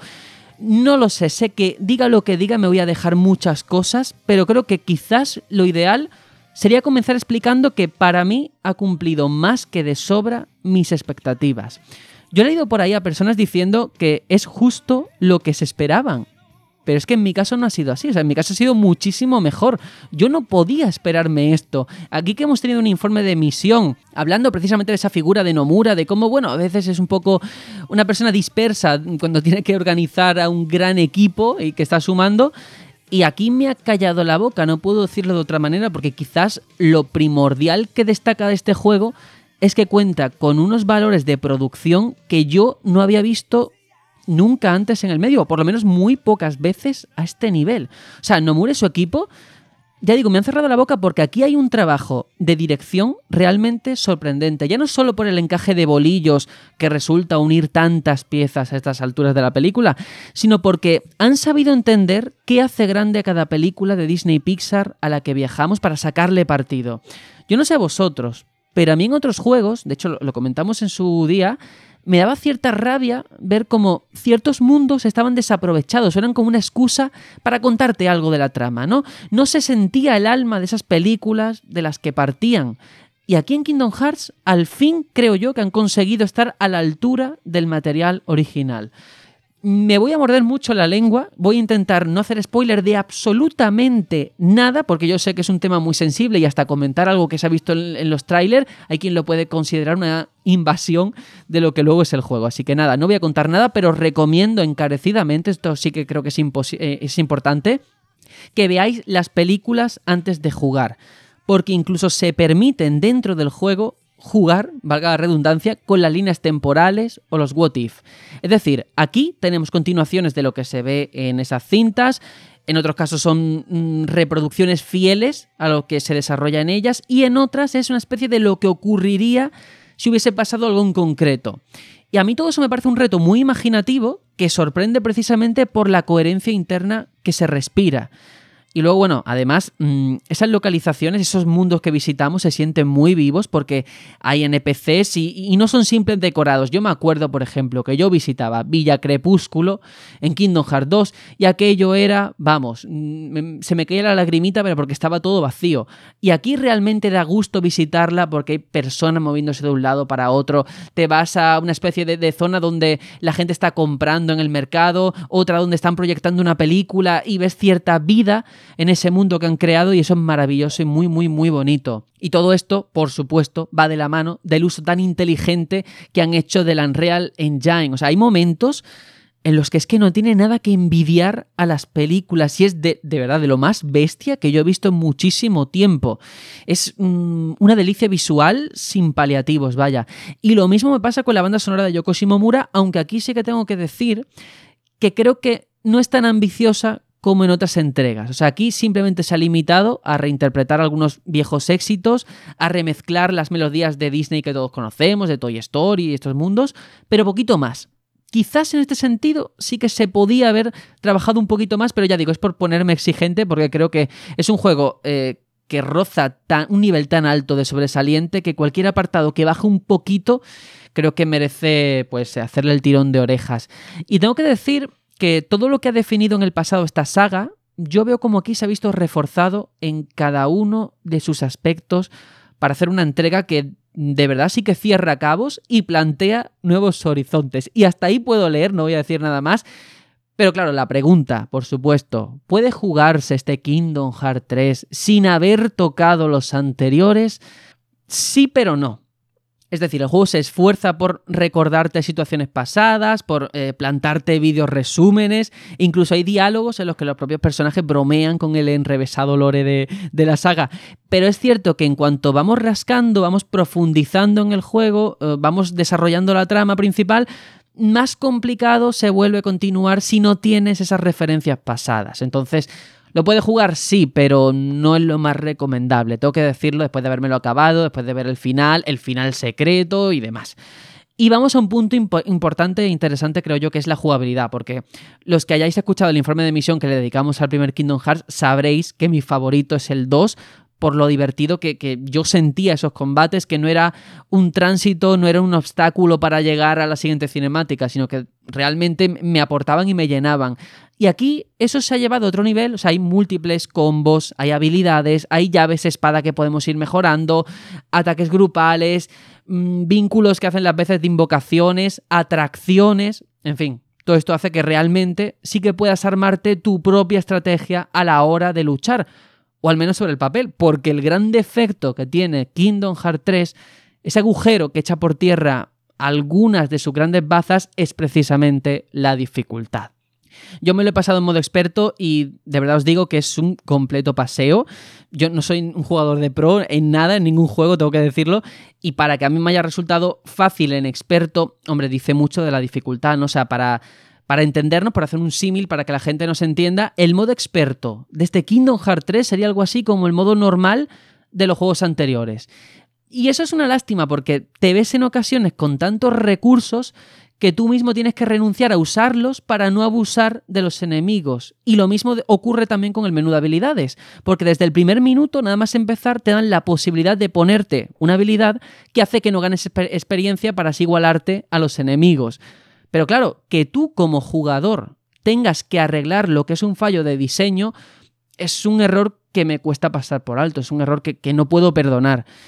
Y bueno, que por otro lado tengo que decir también por supuesto, hacer la mención aquí a Final Fantasy, tenía que, que, hacerlo así. Mm, en cuanto a si vais a ver personajes de otras sagas de Square, creo que lo mejor es que no conteste esa pregunta porque eh, a lo mejor hay quien quiere descubrirlo por sí mismo, pero sí que tengo que decir que Nomura ha aprendido y ha aplicado todo lo que le ocurrió con Final Fantasy Versus 13, ese proyecto fallido. Y no lo digo sin conocimiento de causa, de verdad. O sea, más allá de algunos guiños muy obvios en el juego, que, bueno, cuando los veáis me vais a entender, Aquí tenemos la posibilidad de teletransportarnos a cualquier punto, como hacía Noctis precisamente en Final Fantasy XV. También la cámara de fotos con la que tomarnos selfies, que a mí me recuerda pronto, o, o, el poder cocinarnos platos que luego, al equiparnos, nos van a dar beneficios en las estadísticas. Vamos, que es un Nignis en toda regla. Y todo esto eh, sirve para poner en perspectiva también de paso a Final Fantasy XV y ver cómo en algunos de esos puntos sí que supo trascender. Tanta gente que critica Final Fantasy XV, ahora hemos visto como en Kingdom Hearts 3 están aplaudiendo lo que en aquel juego ya eran aciertos. Y eso, bueno, pues me parece justicia poética y divina. Y no me quiero enrollar demasiado, pero mm, la nave Gumi, la nave Gumi muy importante, Tony estaba flipándolo, diciendo, madre mía, el próximo Star Fox, por favor, que coja cosas de aquí. Em, yo no soy tan optimista. Y me explico, o sea, ahora estas fases nos van a llevar a un escenario abierto donde poder perdernos un poco, conseguir materiales, hay misiones secundarias o, o, simplemente pues poner en práctica la nueva nave Gumi que hemos creado. Y es verdad que es un paso adelante respecto a los anteriores y se nota el esfuerzo de hacer una jugabilidad diferenciada, pero mm, ya está, o sea, no es un modo de juego en el que yo vaya a invertir decenas y decenas de horas. Pero precisamente esa ambición, porque hay que decirlo así, sí que yo veo por parte del estudio que han querido aportar, sumar, que todo esto vaya hacia arriba. Y eso tiene sentido porque estas secciones con la nave Gumi no la ha hecho el estudio principal, sino que se lo han encargado al estudio que en su día hizo Einhander que es un shoot up de la primera PlayStation bastante resultón, pero que nunca salió de, de Europa. Entonces, claro, está bien pensado cómo le han destinado el desarrollo de estas secciones a alguien que precisamente entiende de juegos de naves. Y eso se traslada a la hora de luchar contra los enemigos y demás. Y bueno, no sé, de verdad son muchísimos detalles. Yo he acabado con una gran sonrisa y con un vacío inmenso en mi corazón porque esto ya se ha acabado de momento. Voy a dejarlo ahí porque bueno, yo creo que también se puede especular de cara a un futuro DLC o Final Mix, que es lo que acostumbran hacer. La puerta está abierta, pero desde luego lo que a mí me ha aportado audiovisualmente hablando Kingdom Hearts 3 es lo que todo fan quería y es un juego que padres con hijos deberían de jugar.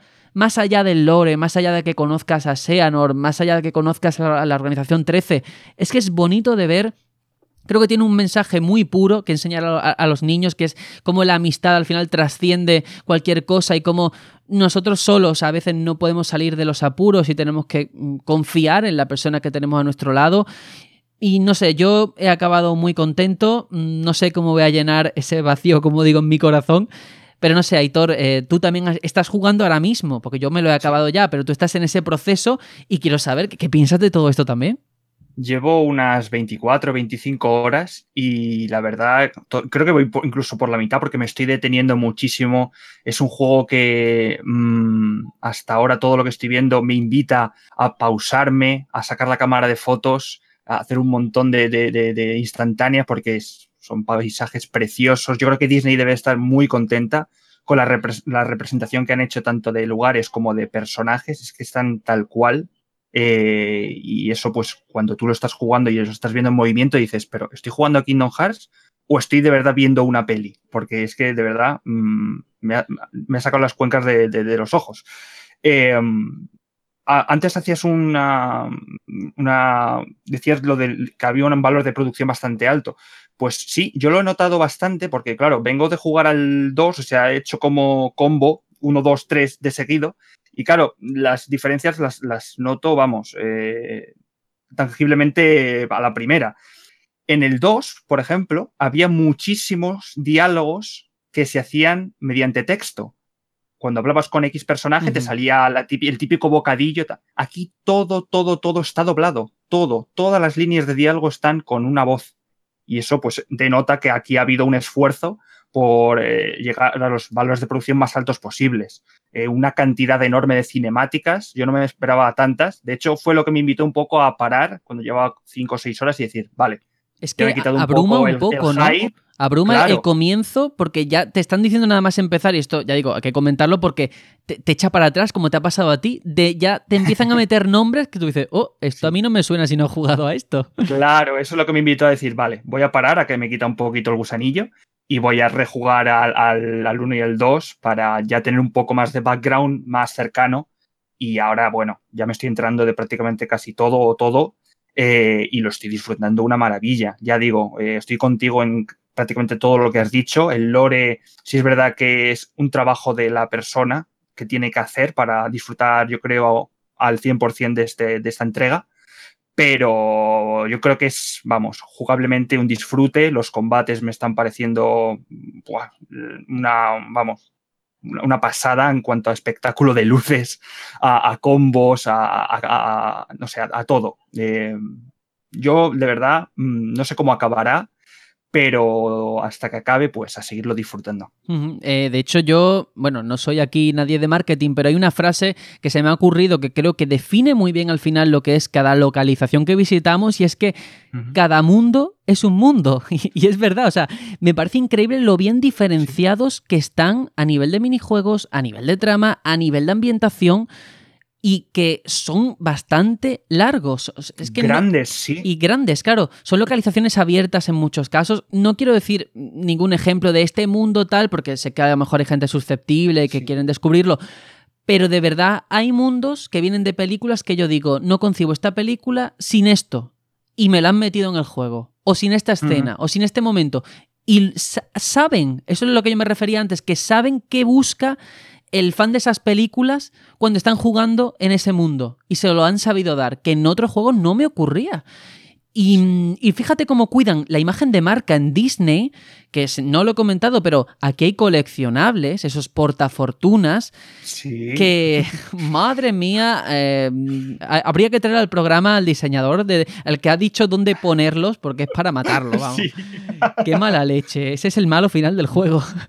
Pero supuesto, hay, hay, que sí, explicarlo porque el final secreto, que como sabéis en todos los Kingdom Hearts hay uno, se logra en función de estos coleccionables. Si juegas en normal es una cantidad, si juegas en experto la cantidad disminuye y si juegas en fácil pues tienes que hartarte de buscar portafortunas. ¿Y qué son exactamente? Son iconos con la forma de Mickey Mouse, esos tres círculos, ¿no? Uno grande y dos que hacen de orejas. Entonces, tú vas buscando en todo el juego, yo que sé, una caja que tenga forma de, cabeza de Mickey Mouse, mmm, cables enrollados que parezcan un Mickey Mouse.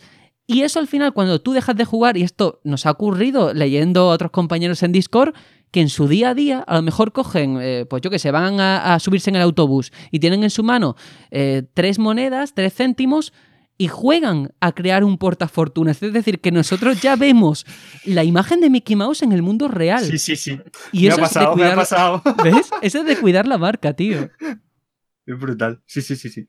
Completamente de acuerdo. Y es verdad lo que comentas, a mí también me pasó el, el, el hecho de venir del 2, de que me parecía que las, las visitas a los mundos, claro, eh, el que lo haya jugado sabrá que hay como dos vueltas en cada mundo. Entonces se me, hizo, se me hicieron cortas en comparación con, con aquí el 3, ¿no? Que lo haces como todo de corrido y te tiras bastante tiempo. Yo diría por lo menos hora y media, dos horas en cada mundo, ¿eh?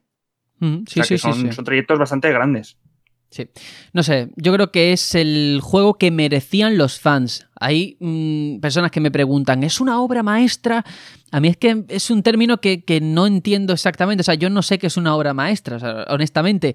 Ahora sí que sé que es lo que muchos llevaban tiempo esperando y que ha cumplido con las expectativas, que yo más no podía pedir, ni muchísimo menos. Te, te voy a hacer una pregunta pretenciosa, Sergio. ¿Crees que puede aspirar al GOTI? Sí, para mí sí, ¿eh? Para mí, sí. Ahora, el Toti, como sabemos que lo eligen los oyentes, ellos decidirán. Ahora, nominado tiene que estar. Y, y, vamos, yo. Para, a mí me ha encandilado y creo que eso hay que comentarlo. No sé si los demás tenéis alguna pregunta en relación a este Kingdom Hearts, porque ya digo, nos tiene ahora mismo hipnotizados. Yo no quiero hacer ninguna pregunta porque, como estoy con el primero, no quiero saber nada. Quiero seguir que estoy disfrutándolo mucho. Bueno, vale, ya, ¿eh? venga, vamos a otra cosa, que yo ya estoy saturado de Kingdom Hearts. ¿eh? Información aquí a Tutipleni, bla, bla, bla, por favor, ¿eh? Por favor. Yo... Muchas gracias, de verdad, porque ha sido increíblemente extenso. Muchísimas gracias. Yo solamente por concluir, porque sé que si no va a quedar un programa larguísimo. Eh, ¿Es mi Kingdom Hearts favorito? Hasta ahora, tengo que decirlo, era el 2 yo creo que hace falta tiempo. O sea, para mí estaría ahora mismo entre el 2 y el 3. Pero aquí juega que eh, el 2, lógicamente, hay un factor nostálgico y me falta esa visión, esa perspectiva que me dará cuando pasen unos meses o cuando pasen unos años. Pero que tiene la calidad para ser el, favorito de muchas personas, es un hecho. Y ya está, yo me quedo aquí, pero a Trades me consta que traes también un juego muy interesante, alejado de, de la fantasía de Disney, pero también bastante potente. Sí, bueno, relativamente alejado, porque sigue siendo de Square. Entonces, bueno, tiene algo cercano. La verdad es que yo hace, pues nada, cuando salió me compré la PlayStation Classic porque no la había tenido la PlayStation original y pensaba tener, pues como con las otras minis, que soy un fan de las minis, tengo que reconocerlo, pues una colección de juegos pues para poder jugar, que representara lo que había sido, aunque solo fueran 20 juegos. La verdad es que fue muy decepcionante porque, aunque es preciosa y el mando está perfectamente recreado, la consola también, y tiene un hardware potente, el software no, estuvo a la altura. Eh, llevaba un emulador de código abierto y con muchas funciones deshabilitadas. Entonces, eso era un problema, pero el problema más grande era que los juegos que pusieron, no solo mm, la mitad no representaban a lo que había sido la PlayStation y encima venían todos en inglés, sino que arbitrariamente habían incluido juegos de Europa y juegos de Estados Unidos. Con juegos, por ejemplo, como el Tekken 3, que lo habían metido con la versión europea, que va un 16% más lenta. 16%, ojo, qué purista, no. Cuando te pones a jugar uno y otro, se nota una barbaridad. El caso es que la dejadez en el software, lo bueno que tuvo es que también la tuvieron en la seguridad y la comunidad estuvo buscando cómo conseguir que esa consola fuera lo que debería haber sido. Y lo consiguieron. En apenas un pendrive te puedes hacer copia de tus juegos originales, ponerlos en el pendrive y jugar y hacer tu propio roster de juegos. Entonces, o bueno, o de juegos abandonware, que es lo que me pasó a mí, porque yo no conocía eh, un juego como Parasite, Parasite Eve, que es el juego que al final decidí jugar. Me habían hablado muy bien de él y es que era normal. aparte de ser de Squaresoft, antes de unirse a Enix, es que el director es nada menos que Hironobu Sakaguchi, que bueno, solo ha hecho Final Fantasy, Chrono Trigger, los Odyssey. Casi nada. Y Sí, apenas nada. pero ya un Sí, yo es que lo he dicho de pie para poder hablarlo.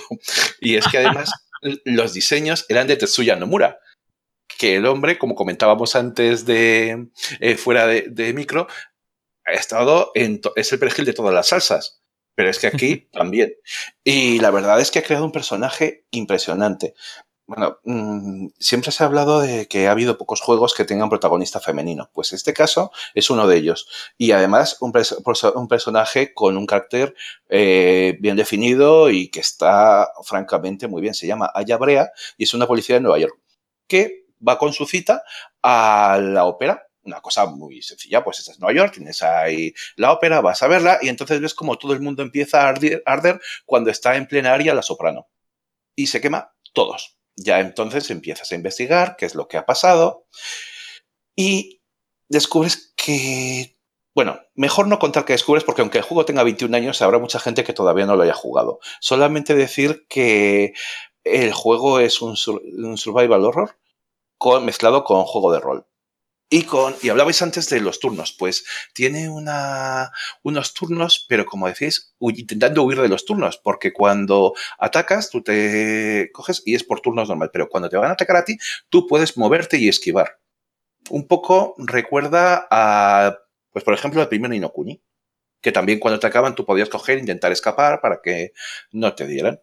El caso es que la historia te engancha desde el primer momento y no te suelta, porque es una historia que va desde lo que ha pasado en un sitio concreto a que la destrucción y lo que va pasando se va extendiendo para toda la ciudad, pero al mismo tiempo incluye la historia de la propia Ayabrea y cómo le afecta esa historia directamente, porque tiene, está relacionada con qué tiene dentro de ella, porque ella no ha ardido como una tea como todos los demás, es muy interesante y claro, te ayuda a meterte mucho más en la historia. Pero eso sí, hablamos de un juego de hace 21 años, es decir, tiene barreras para poder jugarlos. O sea, tú coges y para empezar son los gráficos. La primera vez que lo vi, los ojos me sangraron, tengo que reconocerlo. Es que los juegos en 3D de la PlayStation original de por sí, pues no han aguantado muy bien el paso del tiempo.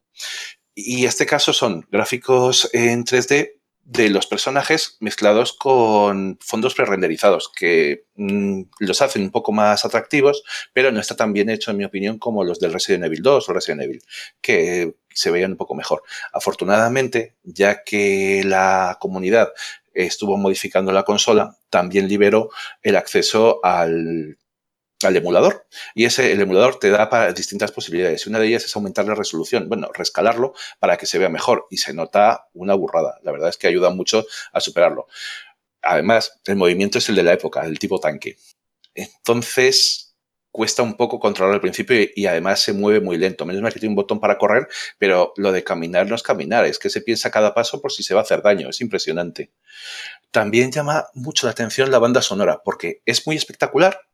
De hecho, es la, eh, la misma compositora que la de todos los Kingdom Hearts, incluido este tercero, pero al mismo tiempo no habla nadie, solamente salen textos.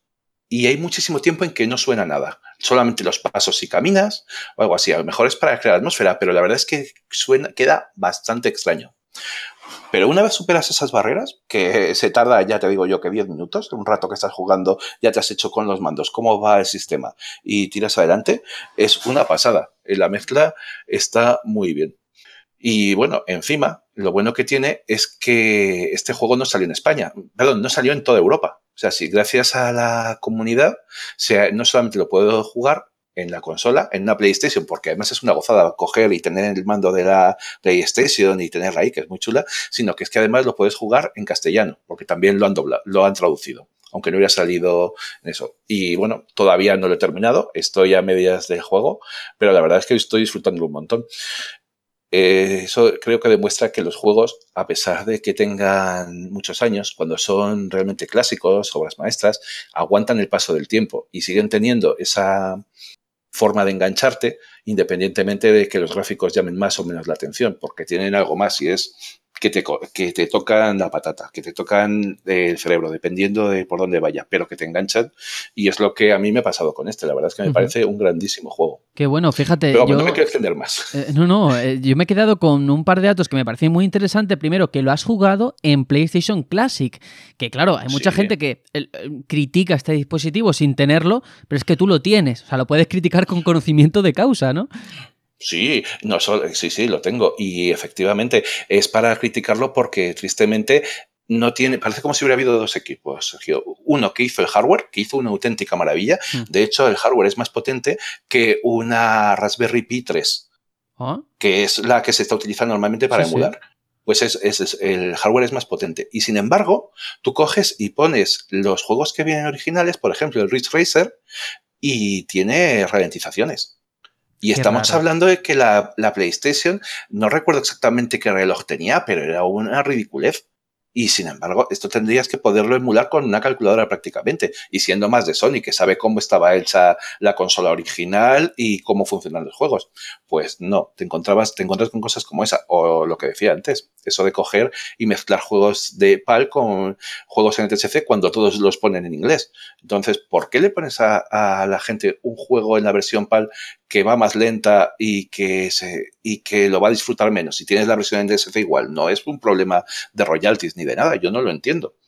Y que no, es, que sí, la, no es la consola que muchos recordamos eh, cuando la jugamos en su día, evidentemente, porque no lo jugamos así. Y luego, en cuanto al, al juego en sí mismo, es que me parece muy llamativo, porque hoy no hemos salido de, de Square prácticamente en este bloque. Y esto demuestra una época en la que Squaresoft entonces sí que se notaba que quería arriesgar, contar cosas y precisamente es uno de los grandes olvidados. Siempre se habla de Final Fantasy, pero hay vida más allá de Final Fantasy y este título es prueba de ello.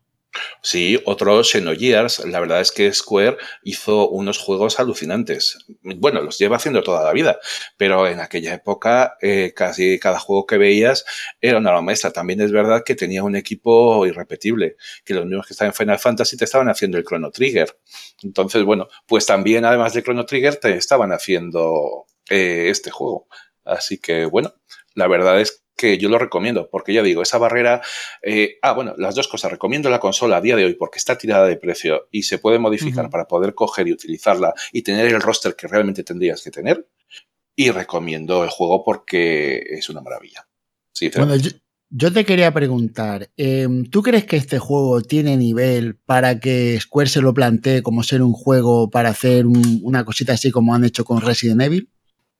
Perdona, que si Square Enix tiene qué? Si, tiene, si, si, podría haber Square en este juego una calidad tal como para darle hacer un remake del nivel que han hecho con Resident Evil. 2. Yo recuerdo en PSP, sí. ¿eh? en PSP volvió esta saga. Uh -huh.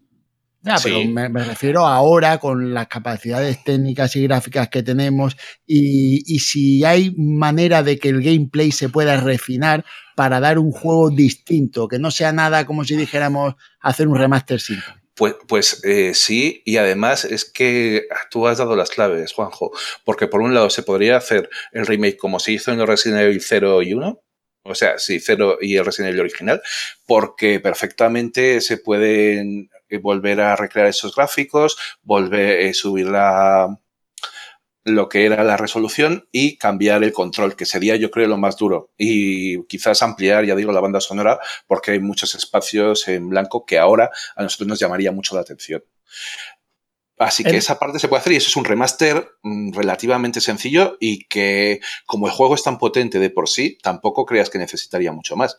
Pero desde luego sí, se podría hacer perfectamente algo tipo el nuevo Resident Evil con eso de coger y recrearlo de nuevo y hacer un sistema de movimientos, eh, eh, o sea, de enfrentamiento que ya no fuera por turnos, sino directo. Y Vale, quedaría un juegazo.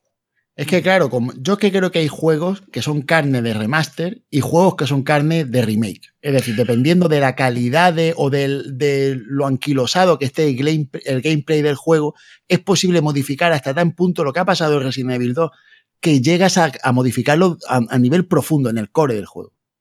Sí, sí, y en este el remake sería tremendo, porque ya digo, es una historia muy ambiciosa y además que se va en dos niveles, que engancha mucho. Si tú coges y quitas esas barreras que decía para poder meterte en él, el juego, mm, vamos, se llevaría de calle, tiene la calidad de cualquier otro con el que queramos compararlo. Es de, de esa época y actuales en historia, así que sí, quedaría fenomenal.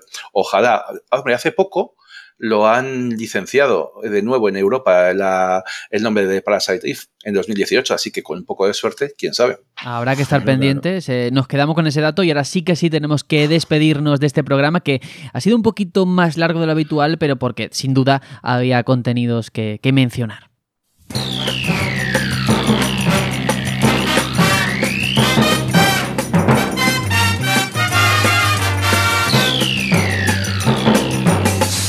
Bueno, bueno, bueno, pues toca decir adiós una semana más. Aitor, nos vemos el próximo martes. Muy bien, pues nada, voy a subirme la cremallera, ponerme la capucha y a continuar la aventura. Y a matar sin corazón. Ahí estamos. Me parece estupendo, de verdad. Yo, uf, que ojalá poder borrar todo lo vi- vivido de mi mente para volver a jugar. No sé, es una experiencia muy rara, pero muy fructífera. Y lo que está por venir, ay, madre mía, madre mía. Juanjo, eh, estaba yo pensando en Sekiro mientras decía esto, así que bueno, tengo que darte paso para la despedida, pero que está aquí, ¿eh? está muy cerquita. Puf, no te lo puedes ni imaginar. Además, ayer un colega mío empezó a preguntarme, oye, tal, Sekiro, esto, que si lo puedes comprar más barato, que ahora los 15% de Mediamar, que ha sido eso una locura. Me Sí, llegaban sí, sí, WhatsApp por todos lados, todo el mundo loco. digo yo que sí. ¡Uh! Y yo, pues nada, digo, lo siento, tío, pero es que yo tengo la coleccionista reservada, no puedo comprarme eso, que está muy bien. Sucio mortal, por Sí, favor. sí, sí, yo voy por otro level, next level total. Sí, muchas ganas de que llegue ya, por favor. Pues nada, lo dejamos aquí. Atreides, muchas gracias por pasarte el programa. Espero que te lo hayas pasado bien. He disfrutado muchísimo, como siempre. Muchísimas gracias a vosotros por invitarme y nos vemos en la próxima. Efectivamente, habrá próxima. La puerta está abierta a este batallón. Y nada, yo soy Sergio, me despido y nos vemos la próxima semana. Adiós. Chao, chao. Majingo, Majingo, Majinga.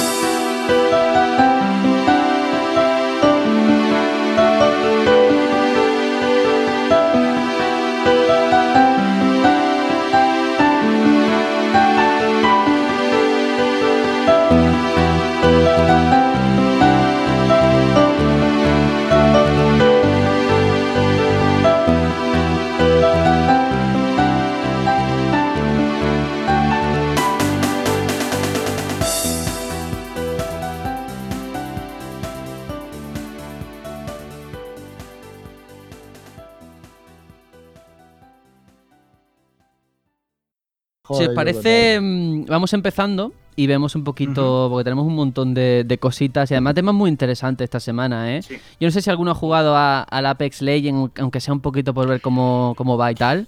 Aitor, ¿cómo, ¿qué ha hecho? ¿Ha Eso, jugado o no? Aitor, tú Lo he instalado. Lo he, lo he instalado. ¿Se ha instalado bien? ¿Ha Se ha instalado bien? perfectamente. Se ha instalado, vamos. eh, Todos los gigas han entrado, ¿eh? En el PC. El acceso directo es muy bonito, ¿no? A una review sobre instalación, Aitor. Origin va, vamos. Fetén.